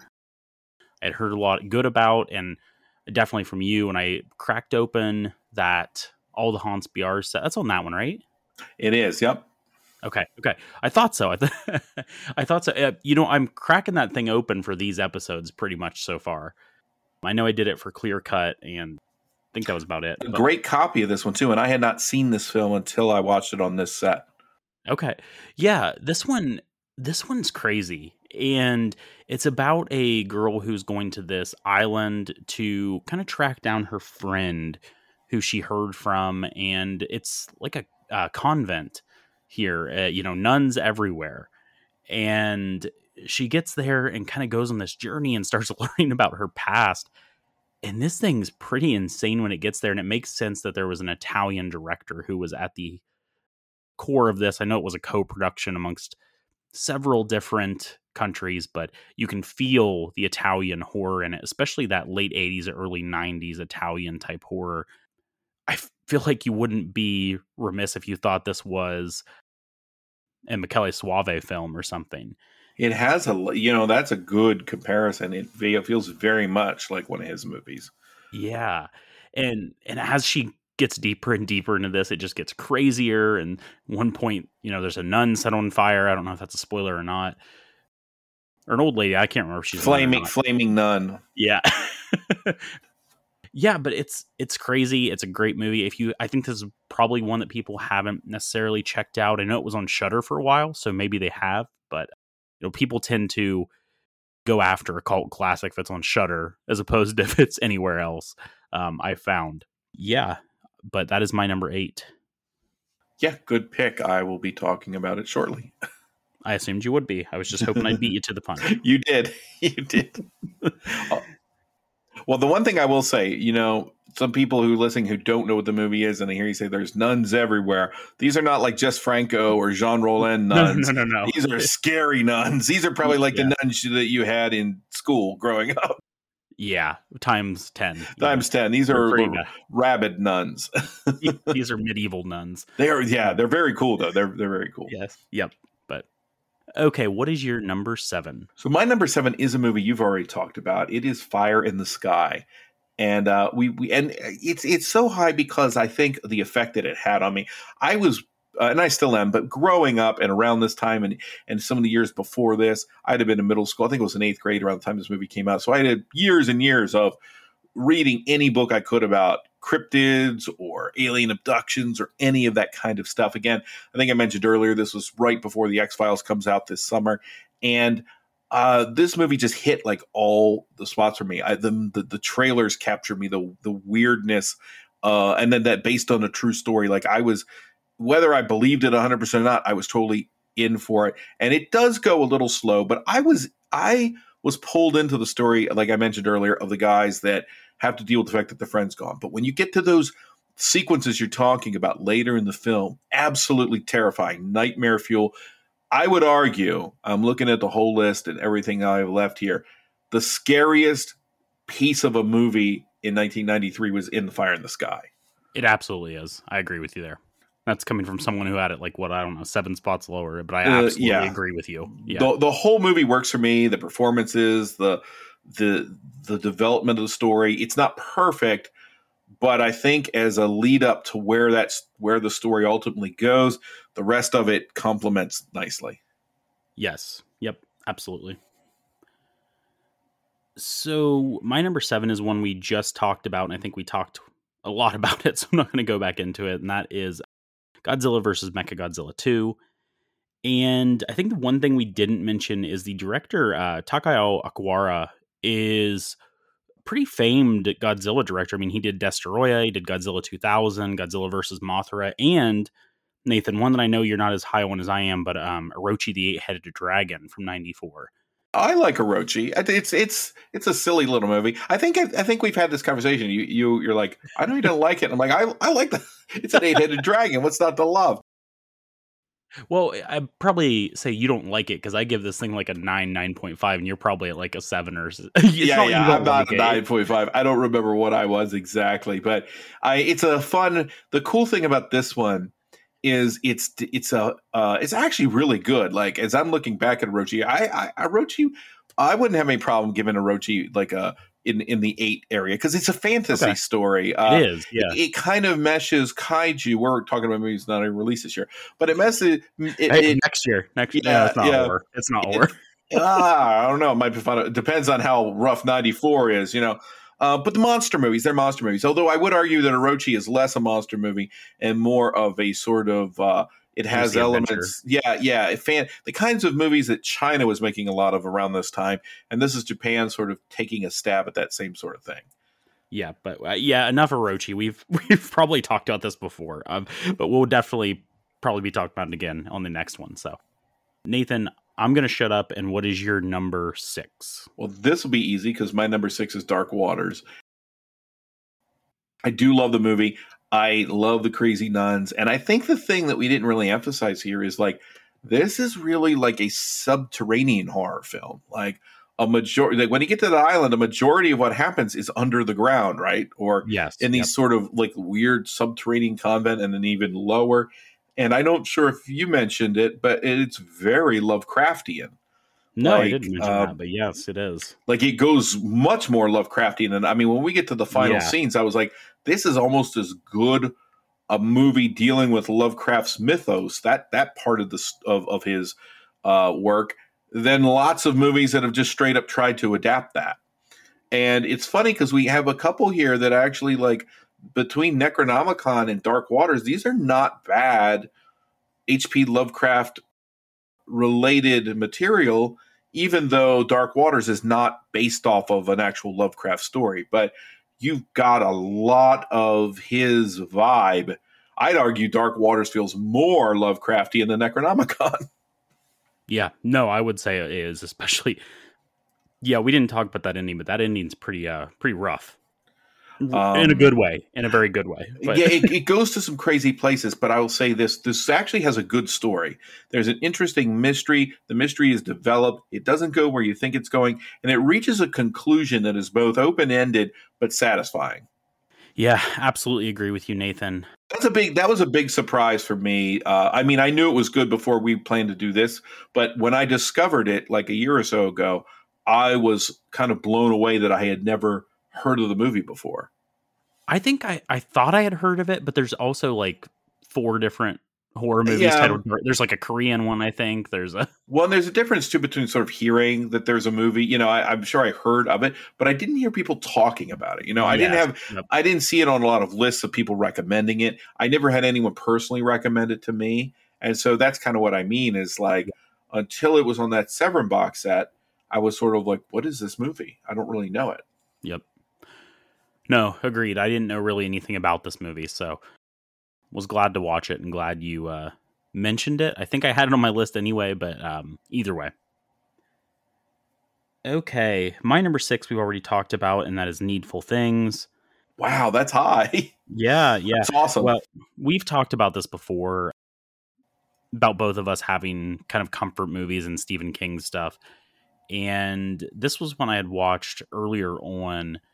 I probably watched this in the early 2000s or so when I was digging into some King stuff. And yeah, it's just stuck with me. I like the director's cut that we talked about a lot more. And yeah, I don't really have, I think we extensively talked about Needful Things earlier, yeah. but yeah, it might be a little high, but honestly, Nathan, a lot of these movies are could have been interchangeable. Yeah, that's a long way down. Yeah, same here. Yep, but okay, what is your number five?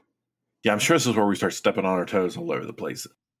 This number five is a movie that I I love this movie. It is really the beginning of a certain director's career.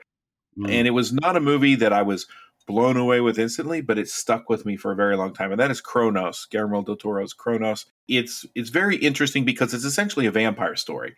And Cronos takes place in modern times after this introductory scene where we kind of see this device that has inside of it uh, some sort of ancient insect that when it the device is attached to your body it does a transference of sorts where it trades your blood for its blood again a very classic sort of vampire motif and while it gives you immortality of a sort it also begins to sort of steal your humanity and your immortal life is not all that it's cracked up to be, and so there are uh, creepy scenes of this this uh, elderly antique dealer who comes across the device. He and his granddaughter discover it. He ends up in sort of accidentally first using it, and then it's not long before he's licking blood off of a bathroom floor, and it goes from there. And it focuses in on the sadness and the sort of uh, loneliness of the vampire, but then the in the juxtaposition of Federico Luppi, who's the main star here, and his relationship with his granddaughter, it has a certain tenderness to it uh, that you don't always see in vampire movies. Ron Perlman's here as the villain. He's clearly kind of been ported. He was doing a lot of this stuff at the time. He does this this year for Del Toro, he, uh, and he ends up being a lot of Del Toro's films. And then Jean Pierre Jeunet, he does uh, City of Lost Children in a year or two after this one, and he works with that director a few other times as well. So I, I love that about Perlman that he just didn't, you know, he didn't try to star in every American movie. He also tried to star in every international movie in, in the '90s. But he's really good here. He's the heavy, but he to me is not the main draw. It's uh, Luppi, and I. One of the things I've always noted about him, he shows up later in Del Toro's The Devil's Backbone, which I think is even stronger film than this one. He mm-hmm. does he strike you Trey, he kind of strikes me as sort of the Mexican Christopher Lee. Yeah, yeah, that could be it. I, I don't know if he's definitely. I've never seen him with red eyes and fangs, but well, uh, no, no, no, and, and and I think if you look at his role in the Devil's Backbone, it's more. I think it's more obvious that, and I, what I mean is the latter day Lee, the kind of roles that Christopher Lee was playing in his latter years that didn't involve comic books or hobbits. It, it was this kind of a role. He has that sort of presence to him, I think. Mm-hmm. Yeah. And uh, again, he is a vampire in this in this particular movie. But I love it. One of my favorite sequences. It's so sort of touching, and it kind of brings me back to one of my favorite movies that I know Del Toro's a fan of, The Spirit of the Beehive, because it captures that childlike look on things where his, he is turning into a vampire and the sun is now uh, harsh and it, it destroys his skin. She carries she she kind of brings him up and puts him in her toy box and pushes him to the corner of the room so the light can't touch him.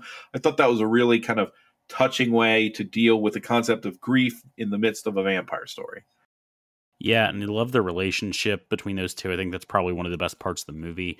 You know, I don't think this is as strong as Del Toro's next two Spanish language films, but it's still a really good start and a pretty pretty good debut. Well, and those next two are almost masterpieces. You know what absolutely, I mean? It's like, absolutely. yeah, yeah, yeah, and eh, there's a lot of good stuff here. I love that he he ne- hardly ever when he's doing something that's not Hollywood does something that's just overwrought and overdone. He's always trying to put his kind of twist on something, and it's never just straight horror. It's never just straight you know drama there's always like fantasy thrown in most of the time and he definitely has that here especially with the way that you become the vampire. There's the rivalry that goes on between our main character and the uh, other elderly gentleman in this one i'm blanking on his name right now. But the ron perlman stuff's great going around you know asking people about his nose and everything like that. So yeah i like cronos a lot. I think it's a great debut for del toro and you can see that fascination that Del Toro has with fairy tales to the point that this year he made, in my opinion, a great version of Pinocchio. That fairy tale element is right here, front and center in his first feature film. Absolutely. Anything else on Cronos, Nathan? No. Okay, you're right. I think we are going to be stepping on each other's toes, but um, not quite, because I don't think you've mentioned my number five, and that is um, Abel Ferrara's Body Snatchers. uh, you you lucked out. I was I was swapping number four and number five around quite a bit. uh, well, yeah, well, we can talk about that next because I don't think either one of us are going to be talking very much for number four. yeah, I this is a take on the um you know the invasion of the body snatchers, the body snatcher type thing. This is really like the third adaptation of that, or configuration of that one. And I I'm a, a, minor fan of Abel Ferrara. I like some of his stuff. I think it's cool. This is probably my favorite of his. And it takes this body snatching thing and puts it on a military base. And I just really like how this whole thing it's pretty really it's kind of campy, right, Nathan? when you get down to it. Do you mean this film or this, this the concept? This film. Well, I guess in general the concept is kind of campy but I don't think. Go ahead. I, I guess it is. He, in some ways, this one's less campy than the other, or or it has less sort of camp fixtures than the other two movies. I don't think it's yeah. quite as good, but there are some things it does better. I don't know. I just felt at times like the tone was a little um, over the top, and that's okay. You're right, though. There's a lot more thinking back of over the top stuff in the other two films, especially that 70s one. That's Camp City. So, yeah, I point taken there, Nathan. But I like the cast in this one. I like how they, when they are revealed and the body snatchers start to slowly get revealed, um, I just like the way this plays out. I've watched this a couple times now, and I wasn't sure this was going to hold up when I rewatched it, Nathan, and it did for me. So it lands at my number five. Yeah, and this one jumped to four for me. Similar thing. I remember enjoying it. I remember really liking it, but I had I, I hadn't watched it in a long time, and the, the military base setting and everything didn't do much for me when I saw it in the '90s. But upon the rewatch, I realized like some really interesting things that Ferrara is doing with the story and the storytelling. And here's what I think is fascinating: is there are a lot of different versions of body snatchers. You know, mm-hmm. we have the ones that are straight up called the body snatch, invasion of body snatchers, invasion right. of body snatchers, and the body snatchers. And those, each one of those three movies is really excellent in its own right. Like, I mean, I think they're great films. I think my personal favorite is the 78 film. I feel oh, like that's my least favorite of the three. Oh, really? Well, see, yeah. I like because I like the way it sort of takes the elements of the 50s, it takes sort of uh, the paranoia and everything's going on in the 1970s, and it mixes them together with this sort of also there's a certain sense of wonder and, and sinister elements to to the film yeah does it get weird? I mean the stuff with the dog and the human head switched yeah. like that stuff's weird. I'm not sure where it fits in exactly. But uh then the original movie that's kind of like you know it's it's all operating off of the cold war and off of the red scare and everything like that. So they have built-in elements of paranoia. What i think is interesting about the 93 movie is the covert nature of it right? Like it's an infection of sorts in the other two films. We watch it sort of kind of peel its way through the populace, through the intellectual elite, and all of this. And here it's sort of hiding out on a military base, right? Like, yeah. and and that, so that in that sense of what was going on in the 90s when we were we were into paranoia in a different way again x-files is huge on television we don't trust the government we we're we're questioning the the military apparatus and all of that stuff and that's underneath everything that ferrara does here so i think that works that setting has it, which was usually around this time, is all about rah rah, you know, and and a lot of like jingoism, and it's the opposite in this film. The film is there's a there's a cast glance and a look over your shoulder every single step of the way in this movie. Then it does get very dark, and it kind of abandons even sort of the fun who's a body snatcher and who's not of the older films because it becomes like a far more desperate scrabble for survival. And there's a point when the when the survivors get a chance to take revenge that's you know it, it, it plays with facets that we hadn't seen before. Here's why I think it's it's absolutely sits with the other movies is it's so creepy. Jennifer Tilly's sister, Meg Tilly's in the film. She is incredibly creepy uh, in a certain parts in this film. And here's what I think is really weird, and probably where Ferrara comes into the equation is the other films, we get hints and we see somewhat of what it be, means to become a body snatcher. It looks like a really crappy way to go. Uh, it's not a good experience, but it is excessively bizarre and kind of nauseating uh, in this film when we see uh, what it, it, entails. And it's very alien, it's very strange. I love the movie. It's just a dark kind of, it's even a little mean spirited. yeah. Well, and, you know, one of the things talking about that, I'm not going to get into too many details in case you haven't seen this, but I love what happens in some of the failed conversion attempts too, because that's pretty creepy and unsettling as well. Yeah, that's in, it's see the failed conversion attempts in the older movies were where you got the kind of camp right, and you're like, well, what happened there? That's kind of again, yeah, the the the the hobo and his dog having their heads exchanged. I'm not even sure how that happens, but you're right. Here, it's far more unsettling and chilling. There was a, there was unsettling, chilling stuff going on in the other two versions, and I do think that this is not quite at the level of the other two, but it's pretty close. Yeah, and I think I'm thinking of a scene specifically in a bathtub where the just the tension in that scene is great, and just everything they build in there is creepy and yeah, it's it's a good one. It's a good one. If you haven't checked this one out, this is probably the one of the three I would say most people probably haven't seen. That bathtub scene is where this one, for a moment, surpasses the other ones. Yeah, that's a good scene. But yeah, anything else on um, Body Snatchers? No, except go see it. And honestly, it was a big surprise to me that this one hit. They do another one later with uh, Nicole Kidman called the, the Invasion. Yeah. I didn't really care much for that one. Uh, it was fine, I guess, but uh, these three are where it's at. Yep, absolutely. As far as the titled ones, now I like some of the other ones that aren't necessarily titled, like but... the Seed People or or the Puppet Masters with uh the was technically based off a Robert Heinlein story, but it's essentially another body snatcher movie. No, I was thinking about Snatchers from 2019. Snatchers. Okay, I forgot. Have forgot about that, that one. Yeah, I have seen it. It's a yeah. yeah. Anyway, they're because they're kind of a dime a dozen things like assimilate. Um, but anyway, we're not talking about those. We're talking about ninety three.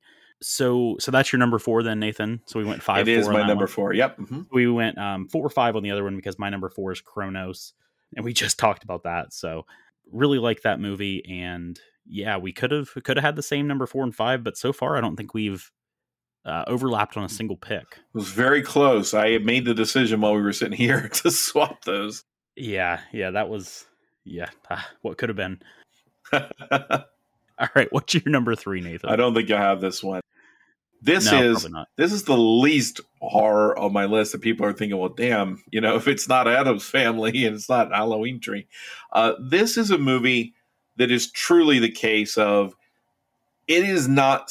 Well, you know what? I'm not going to say it's not scary. It's it, it has a certain scare element to it, but it doesn't relate necessarily to the horror. But it is all about the love of horror movies in a way that very few movies, uh, I think, have captured it in a way that spoke to me at the time I saw it. This is Matinee from 1993, Joe Dante's film that's really, on, on first glance, it's about this guy, Art, uh, Arthur Woolsey, who's basically a stand in. You know, people keep saying, oh, you're like Hitchcock, but uh, he's less a Hitchcock analog than he's a William Castle analog. That's really sort of uh, he's a, he's a showman. He makes schlocky junk movies on the on the outset, but they're movies that strike a chord, and he's very much about doing uh, sort of gimmicks in the theater. So if you go there, you might have buzzers in your seat, all this kind of stuff that William Castle did.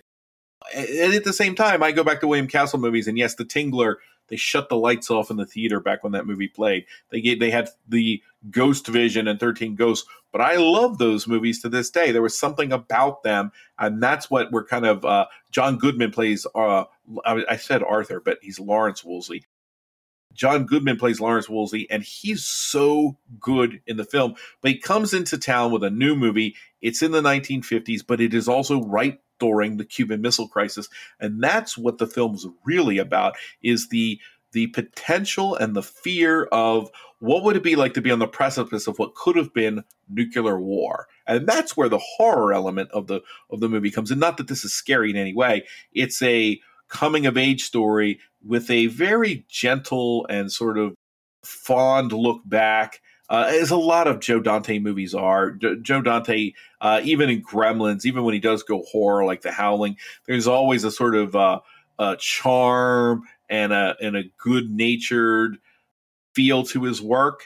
And that's here. You've got Cathy Moriarty is in the film too. Omri Katz, who at this point was probably had just come off of doing Eerie, Indiana with Joe Dante is in this film. He's primarily the. Uh, have you did you watch that? Yeah, it's a good show. Yeah, it's a good show. So if you the kind of essence that was in Eerie, Indiana, is in Matinee. Have you seen Matinee, Trey? No, I didn't, and I wasn't sure this was horror, so I didn't fit it in. But I love Joe Dante. I mean, you know that. You know yeah. I love Small Soldiers and the whole. Well, and this is yeah. The cool thing about this is you see so inside of this movie you have a it's a movie within a movie, and you have the movie that Lawrence Woolsey has made called Mant, and it, it's a guy turning Man into Ant. the man yes yeah exactly. And uh, but it's great because you see and on the the blu-ray i have they've assembled all the mant pieces to make a full mant movie you know a little short film.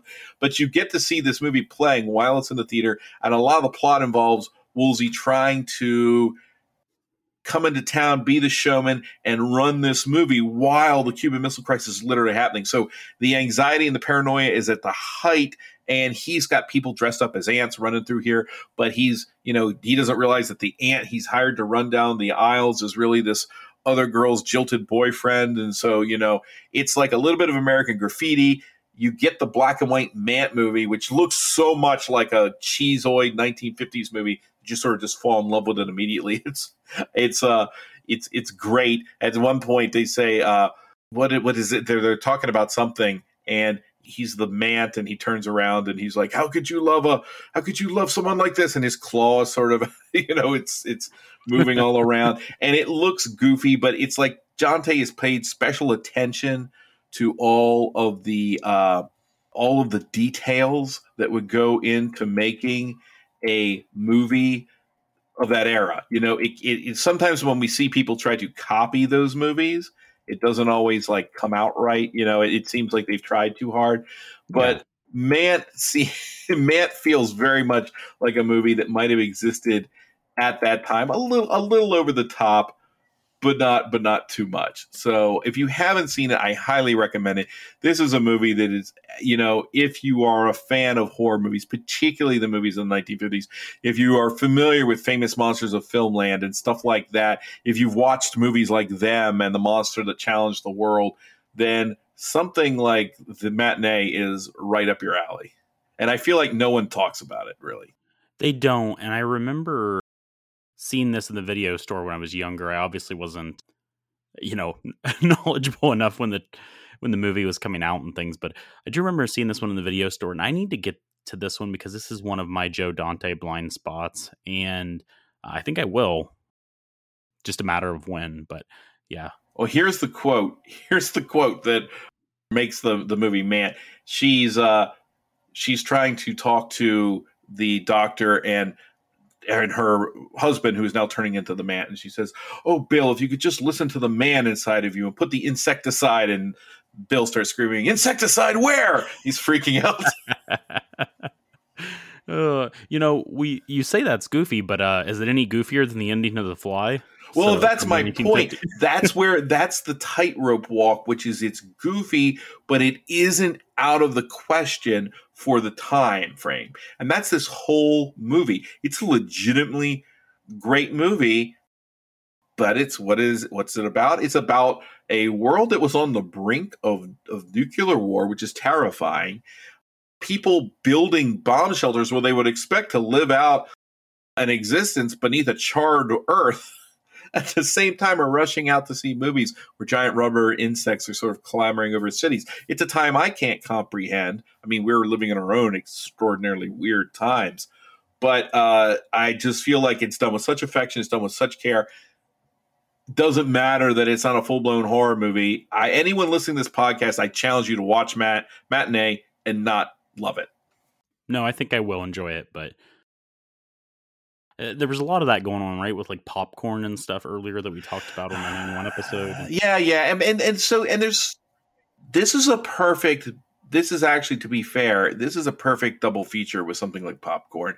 But whereas popcorn was more of a horror film, I mean, yeah. you could say it was legitimately a horror film. I think Matinee is a better movie because it understands some of the tropes. Not that popcorn didn't, but I think it understands the tropes of these kinds of films and the appeal of these kinds of films just a little bit better. No, that's fair.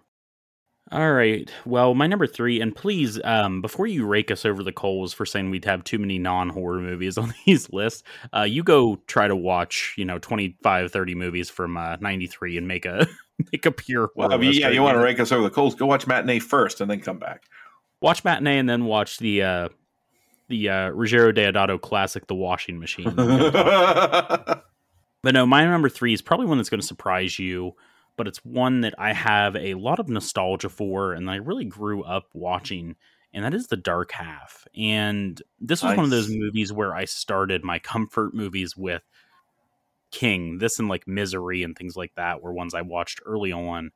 And yeah, I I've seen Dark Half so many times, but I haven't seen it in a while until this time, and I was pleasantly surprised that it did hold up because I don't think a lot of people probably hold this as high as I do, but that's okay. No, it's a good one. It's a legitimately good movie, and I kind of forget about that every time. And then I go back and watch it, and I'm like, yeah, this is good. Yeah. Yeah. And we talked a lot about it, but, you know, Michael Rooker and Timothy Hutton, just a good cast in it. But, all right, Nathan, I think our number two, our one and two are the same, but go ahead and hit me with your number two. All right.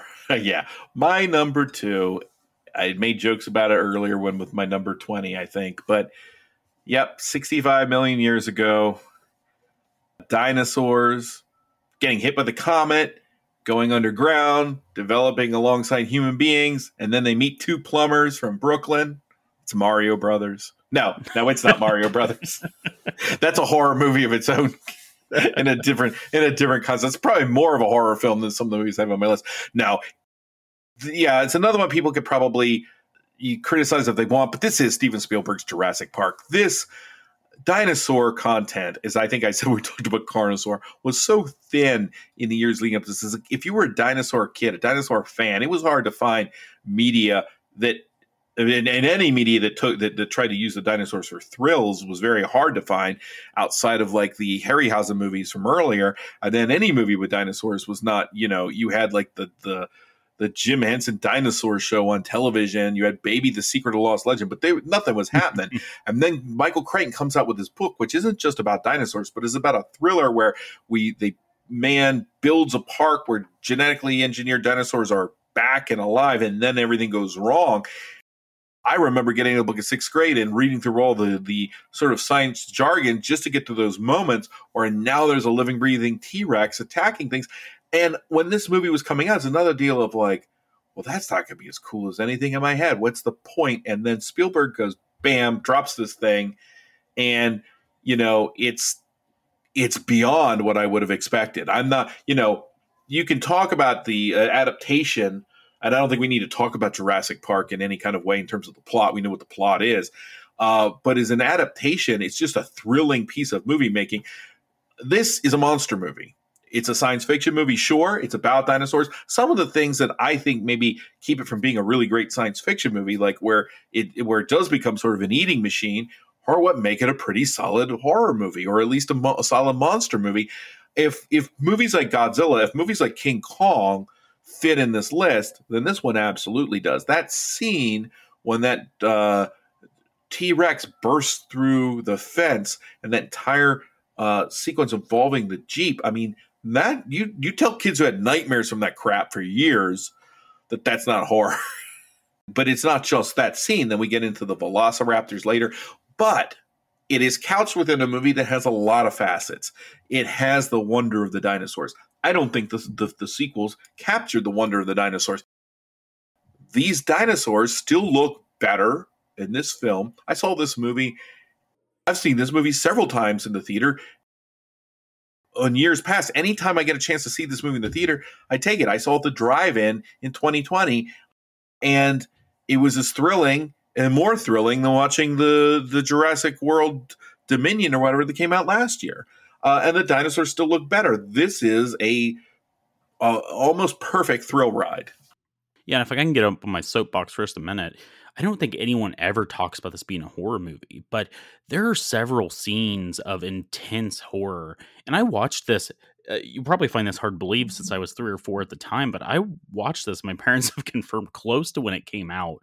Um, I was as obsessed with dinosaurs as you were. I probably watched this on video, but there are scenes when uh, you know there's an overturned truck with the T Rex. There's a couple of scenes with velociraptors. There's one in the main building and one when there's a power situation going on there are several scenes of horror, even the beginning, the opening, and then the I'm trying to think, even when something like they feed the raptors or anything like that, there's just so many scenes of horror and like terror and stuff in this movie. And I don't know how anyone could sit there and say this doesn't belong on a horror list, even though, like you said, there's a lot of adventure stuff and, you know, just plain action movie stuff thrown in this as well. But I think there's a lot of horror in here and it never gets talked about as a horror movie. You know, people like to talk for hours and hours about Terminator being a slasher, but they never talk about this movie or you know they debate whether the Predator is a horror movie or not. I think this has almost just as much credence for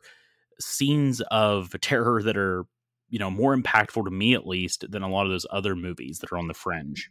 Well, and and here's my thing, and I you know just take my card away. I don't know. What I like is when a movie is not is a horror movie, but not just a horror movie. I like I like a movie that's just straight horror. That's fine, but I don't need that to fully enjoy something. Jurassic Park's a well-rounded film, I think, and it is definitely its structure is very interesting because it is structured literally like a theme park ride. There is a lot. What I love about Jurassic Park, here's the deal if this movie had been made in the 1950s, it would contain almost all the same components. It would be able to be placed on a list of horror movies.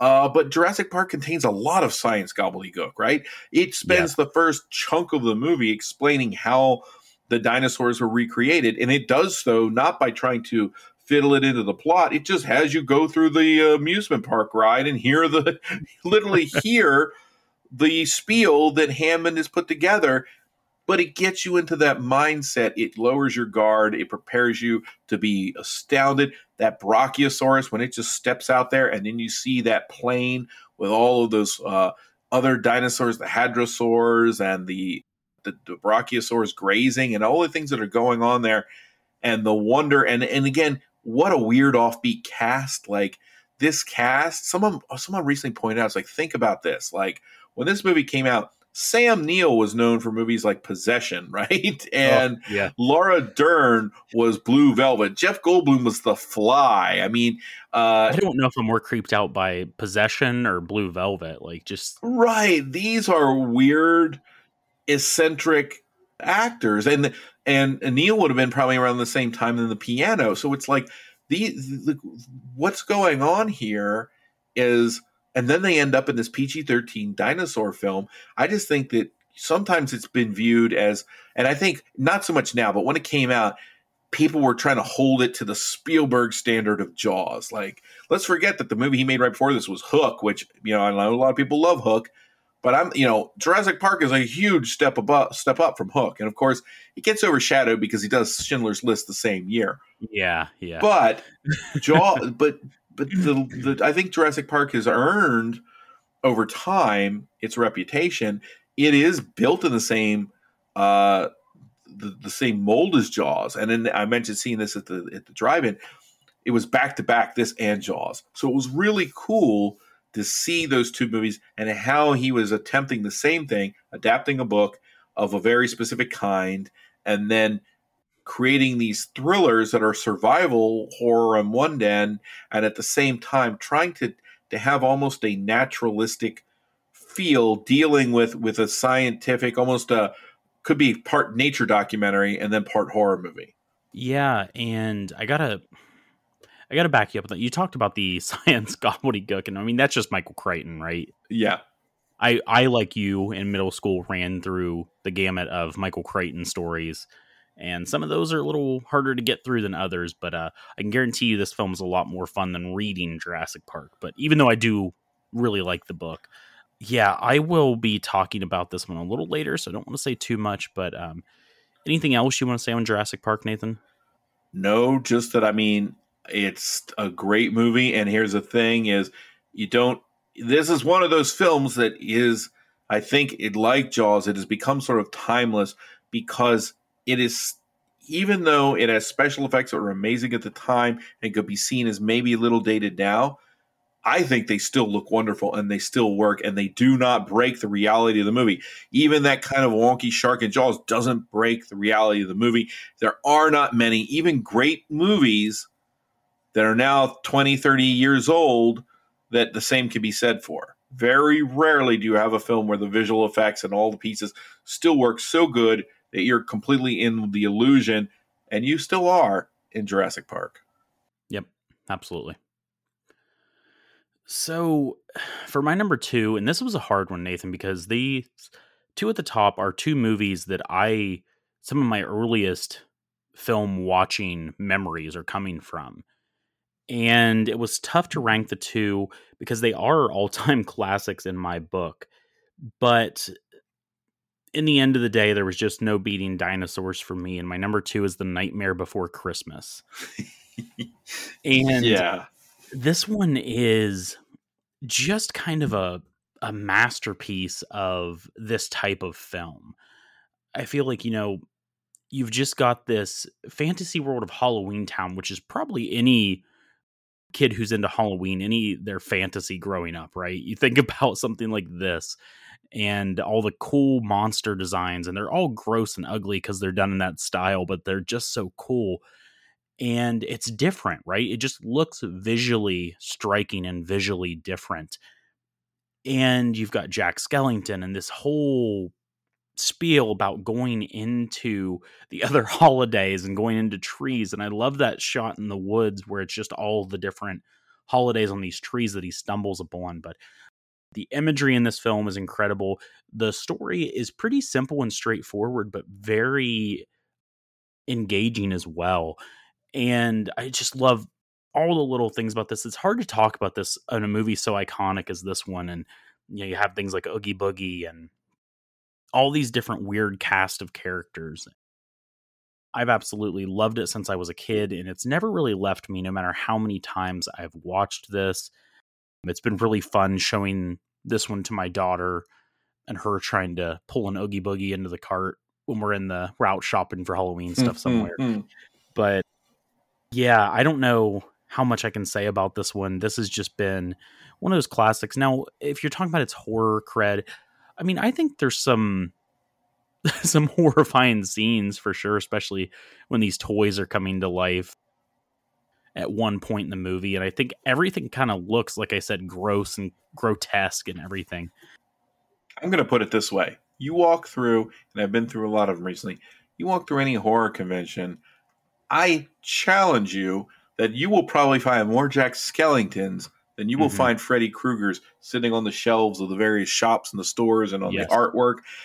Uh, oh, it's yeah, everywhere. Yeah, it's yeah. everywhere. It's in the mainstream stores too. It's not just no, no. But my point Halloween. point is specifically yeah. in the within the horror genre. I mean, these are iconic characters.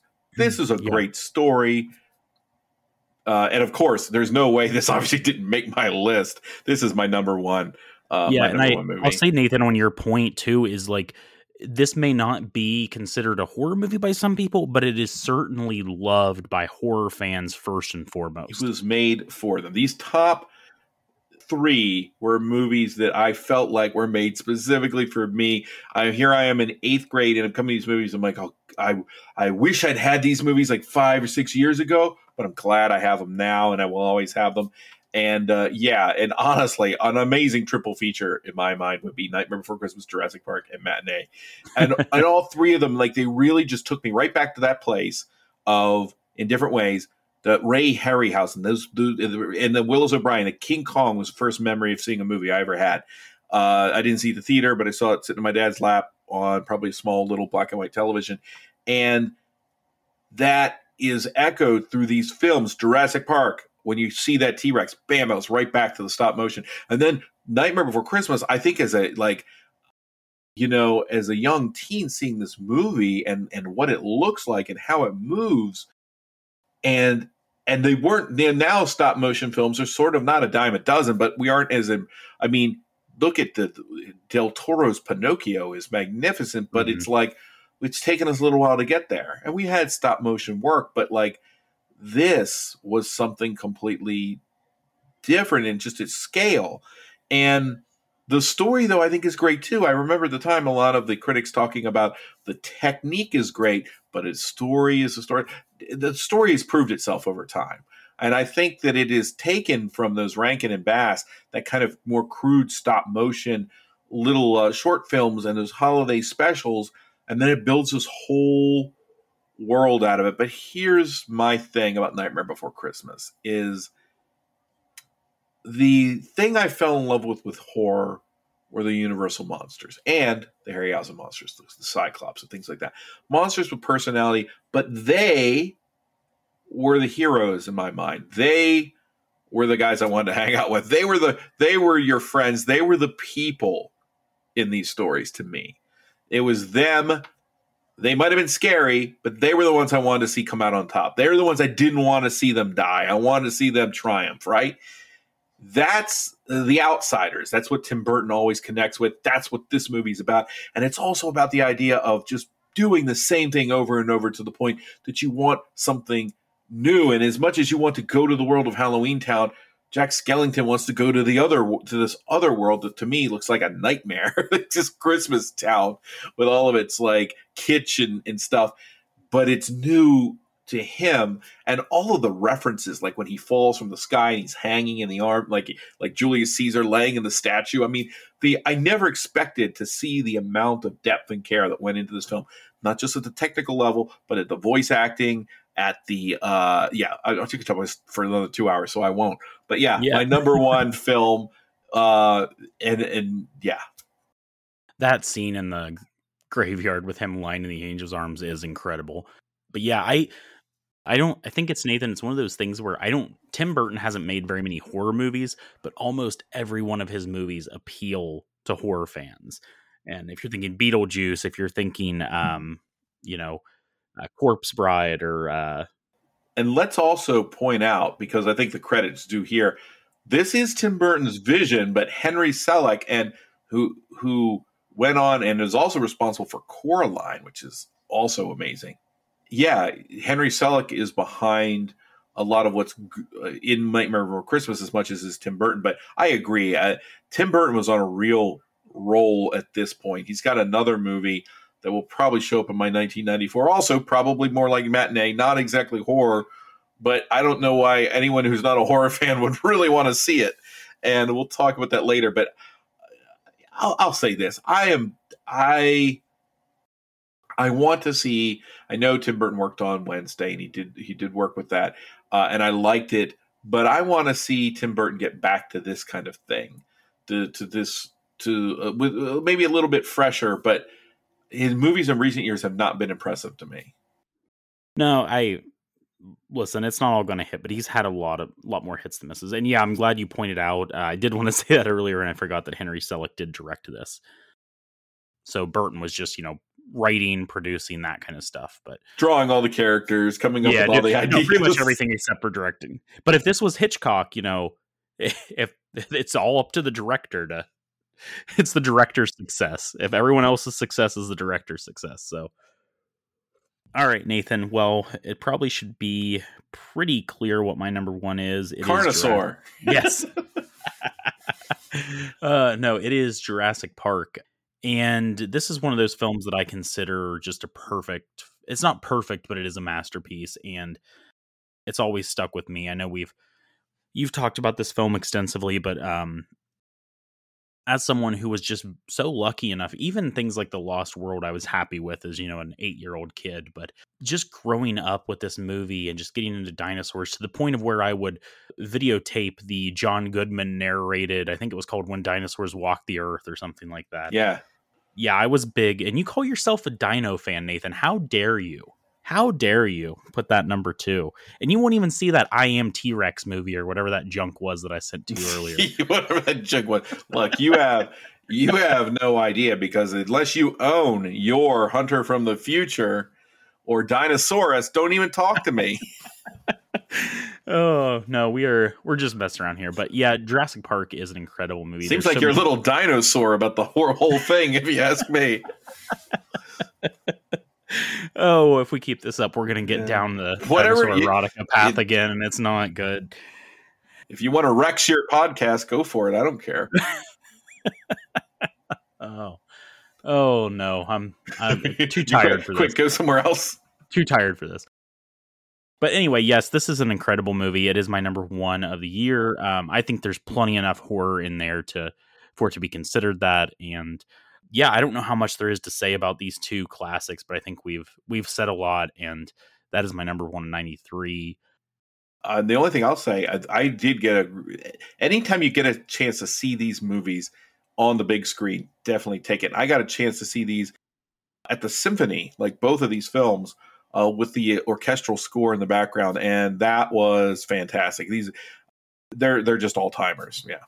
And speaking of this era of dinosaurs, Nathan, uh, you fan of Dinotopia or not?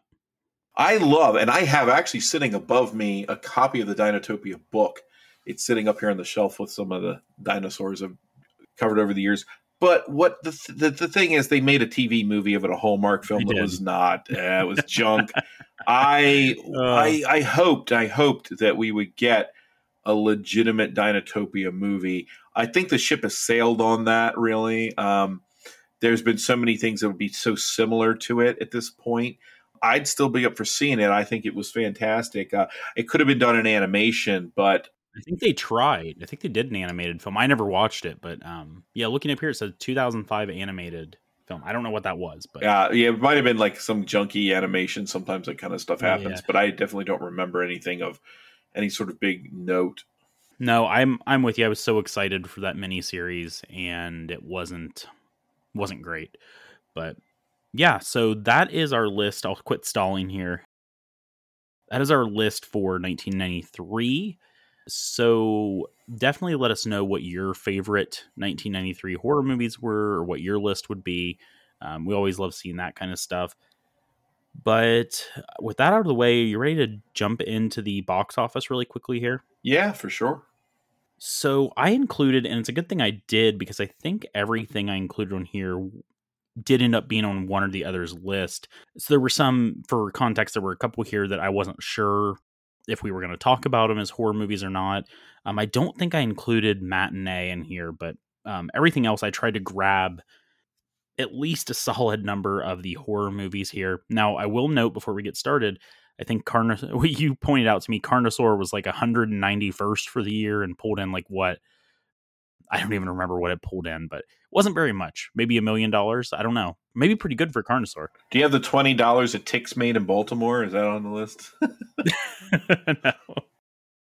Yeah, so starting at uh, the furthest back in this list that I pulled was 115th overall and 12th overall on this li- on the horror list, and that was the Dark Half, which raked in 10.6 million. Oof. Yeah, not not great, especially for. I mean, Stephen King Fever was kind of in full swing around this point, right? Or was getting there? It was. The issue I think we had is a lot of his classic books still hadn't been adapted. This was a relatively new one, and not a lot of people had read it. I don't think it was that big of a hit. And uh, it's funny because the name George Romero, while it should have, you know, really enticed people to see it, I don't think that that was really a big aspect of it at the time that the film came out. And it was it was sort of one of those movies that was sort of like released in the spring and just sort of like dropped. You never you it was I was waiting for it and I even I had to sort of like we didn't move on it fast enough to even see it in the theater. It wasn't out for very long. Oh wow. And that's impressive back in those days when things would play for like an entire summer sometimes. Yeah, yeah.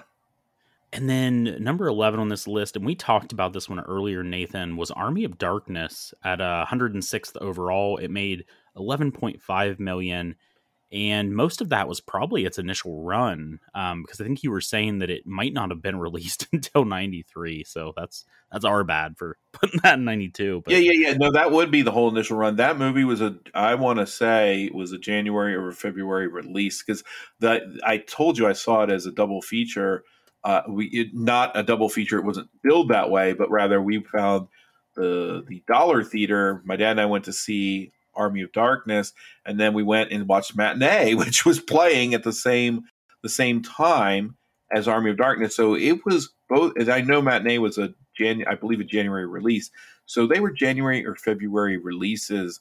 Uh, so absolutely, all of that money would be, uh, at least as far as the the U.S. box office is concerned, that would have been in, yeah, February 19, uh, 19th okay. of 1993 here's the reason it gets a 92 release. If people are ever wondering about these sorts of things, it played at the Sitges Film Festival in October 9th of 1992. That's where it's getting the release date. No, that makes sense. Number 10 was Man's Best Friend. This one cracked the top 100 at 97. I was really surprised to hear that this pulled in uh, almost $13 million at the box office. So, Man's Best Friend made more money than The Dark Half and Army of Darkness. Yeah. So, which goes to tell you, you know, sex sells, Nathan, right? or or faux robotic dogs. Here's the deal. I mean, let's face it. I think Army of Darkness had the last laugh on this. yeah, yeah, definitely. Uh, number nine was The Crush at number 94 overall. That brought in 13.6 million. Uh, it seems I can believe that for the time that that movie would do pretty well. Uh, number eight is The Vanishing at 91st overall, and that brought in 14.5 million.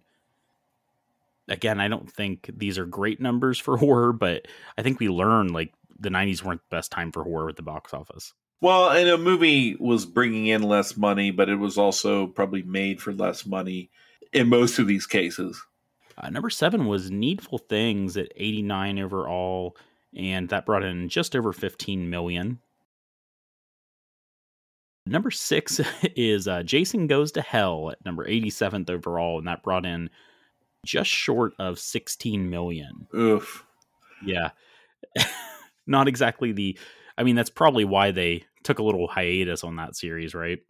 Other than the fact that they were intentionally trying to to kill him. But did we talk about Jason's go- Jason Goes to Hell, Nathan? Well, we didn't because it wasn't really on No. either of our lists.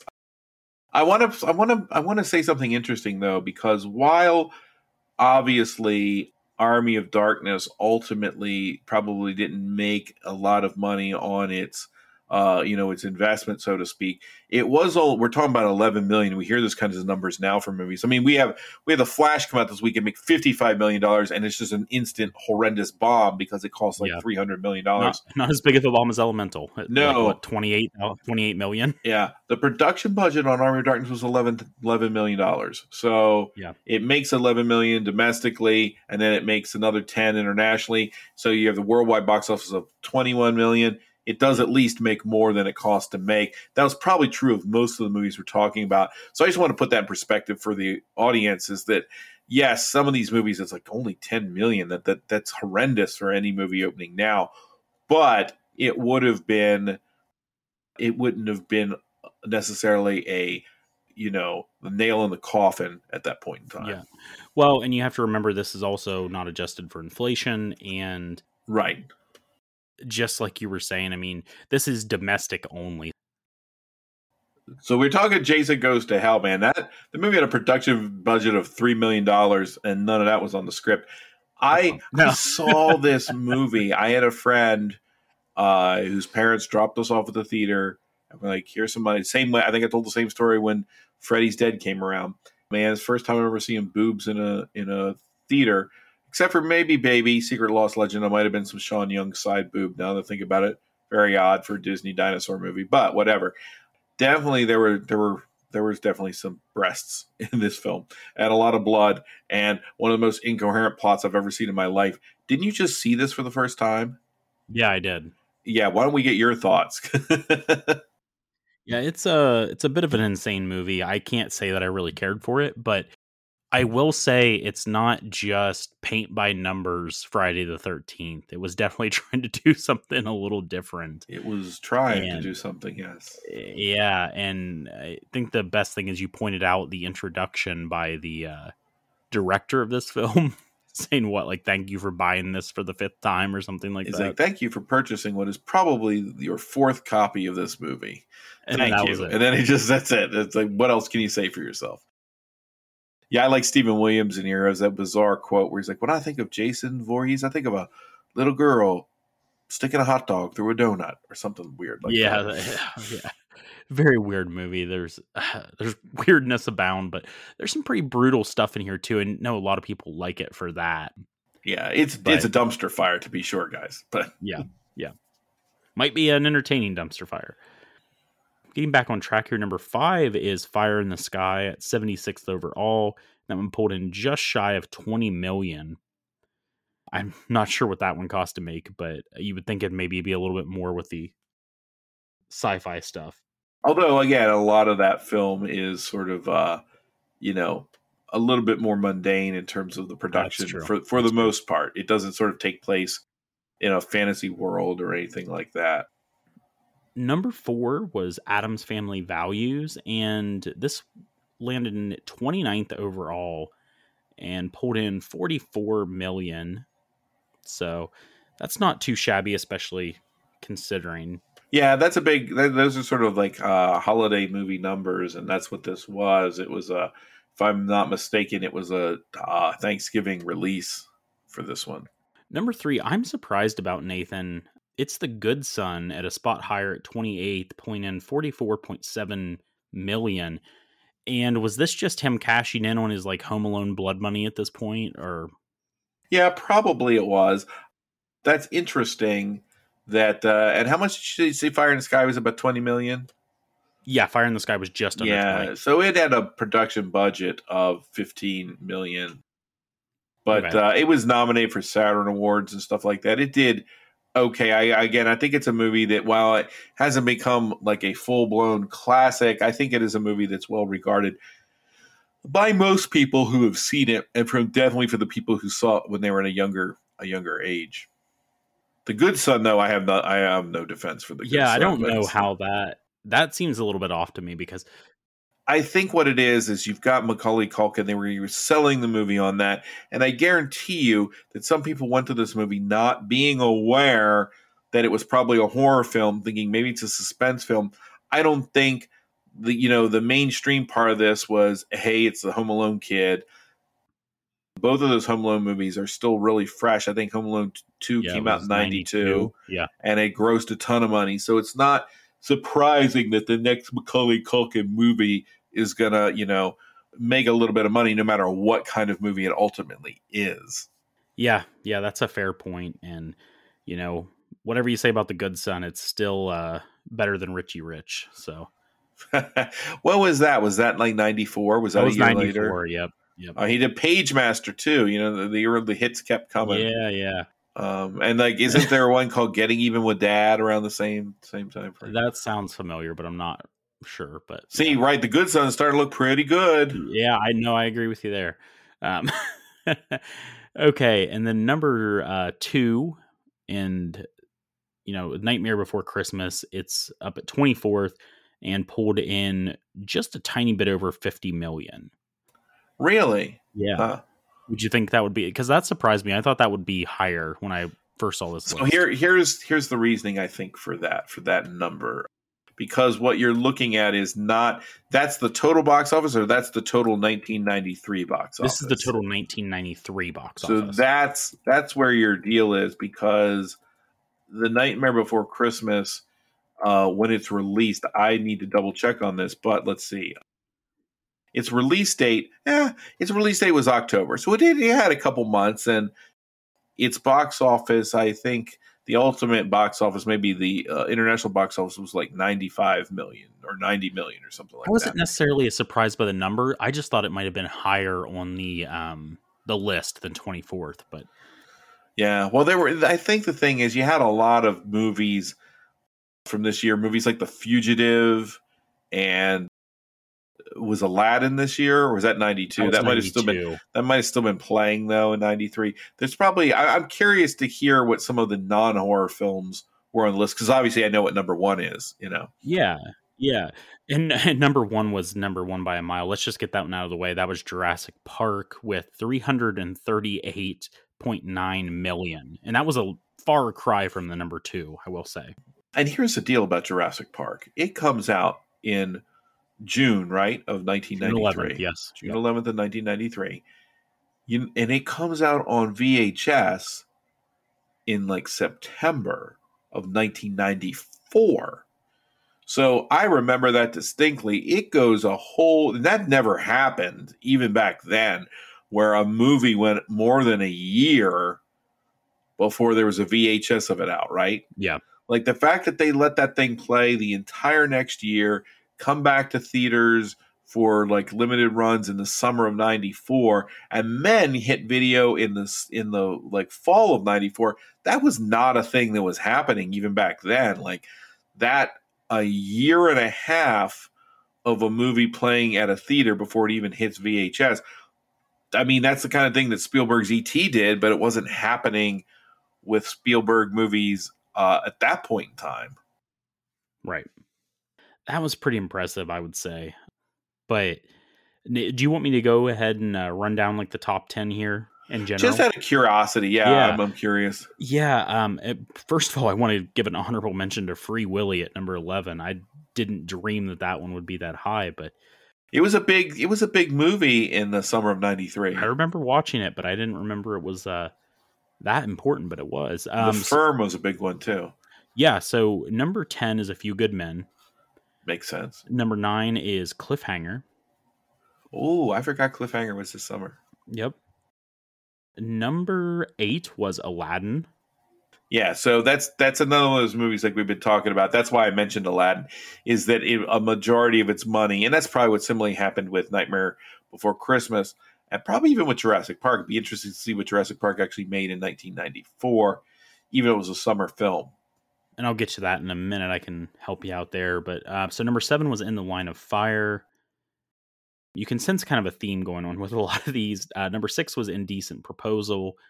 Number five was Mrs. Doubtfire. Here's a point in time people always like, when they make movies for adults? Well, this is when They they, were making movies for adults. They were, and these were very much star-driven box office returns. Yeah. This was when you could sell a name. You could sell a Tom Cruise or an Arnold Arnold Schwarzenegger. I cannot talk, and people would show up. Except this year, because I'm curious what the last action hero landed. Oh yeah.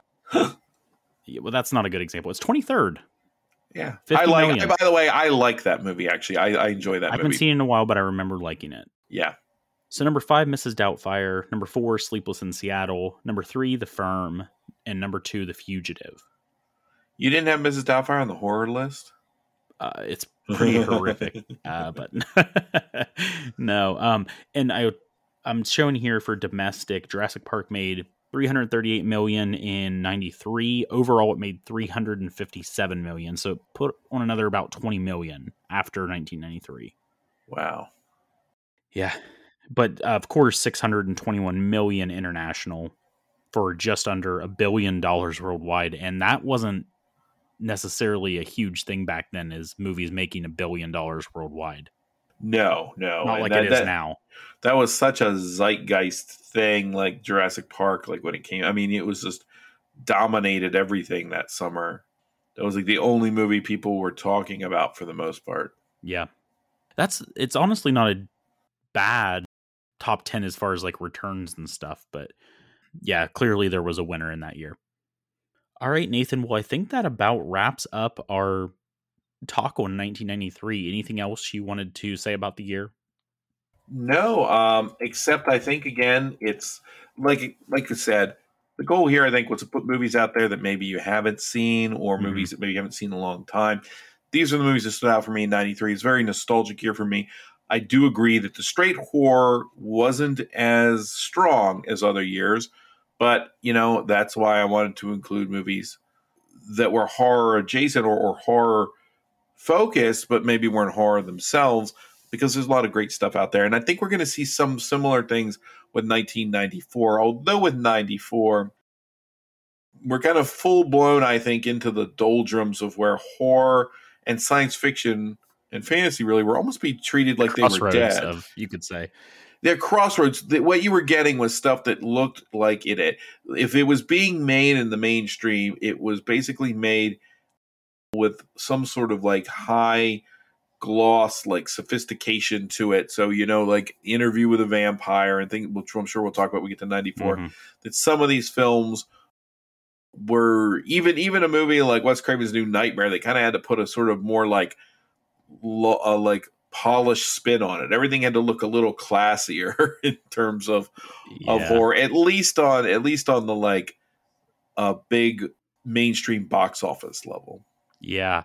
You know, I said I was scared about 1993, but I'm really scared about 1994 going in. And maybe that'll change, but I think I was about at the same position. I think I had like six or seven movies, horror movies that I had watched in those both of those years. And 93 turned out all right. So maybe, maybe there's hope for 94. Maybe, yeah, we'll find out when we get there. Yeah. Yeah. I got a lot of work to do on that one, but yeah, we'll we'll try to pick this up a little closer together because I do like doing these. I thought 91 was a lot of fun for sure. And 93 was too. It just didn't have quite as depth. It wasn't quite as deep as 91 or 92. Yeah, some real bangers there and near the top, just like I think we had. We found again. I was surprised that I had, in my opinion, a pretty solid top ten, and I think Yeah. you did too. Movies were legitimately good movies, Mhm. and uh, not a lot of like, oh well, you might have fun. Well, keep in mind that I think I had like Highway to Hell on my top 10 in 91. So Is that right? I don't remember. I don't remember. But anyway, Nathan, where can everybody find you? Yeah, so you can find me over at phantomgalaxypodbean.com. Uh, Trey's over there as well. So is Bill Van Vagel. We are starting a new season. We had a couple months down. Uh, that was really me, but uh, getting everything back up and and running and on a regular schedule. Also, uh, splitting some of my time uh, by co-hosting with Trey as well and with Victor Rodriguez and Matt Rawlings and Jackson Rawlings over at Horror Movie Podcast, which is back up. At the time this episode uh, hits, you probably there's probably well, we've probably released about three of them at this point. We had the episode where we were uh, sort of the changing of the of the guard, and we did an episode that's up right now about Evil Dead, and then we did sort of the Return of the Frankensteinian episodes where we sort of all uh, talk about a lot of different things, including the Chainsaw Awards, and we give our summer kind of preview of movies that are coming out, horror films coming out for summer 2023. Mm-hmm. Yeah, that was a fun one to record and sit down and go through. But yeah, like Nathan said, I am over there. I feel like there's going to be a lot of we've talked and we have some plans about stuff we're doing together across all these different shows, as always, really yeah, as far as screaming through the ages, I did put out kind of a cryptic uh, Facebook post. There is some changing going on around here. I'm not going to talk about it now. You'll find out because as you're listening to this, this is pretty much a standard episode, but you'll find out a little bit more of that on the next episode, and I'll give some details in between. But keep your ears peeled for that one. Yeah, but you can find the podcast over on Twitter at Screaming Ages. You can find the join the Facebook group and also join the Facebook group for Phantom Galaxy and hopefully one for horror movie podcasts soon. And also, like Nathan said, I'm over on Phantom Galaxy, co hosting on Horror Movie Podcast. You can find me all over the place these days. But with all that being said, keep your eyes on your favorite podcast feed for your next bi weekly horror movie history lesson.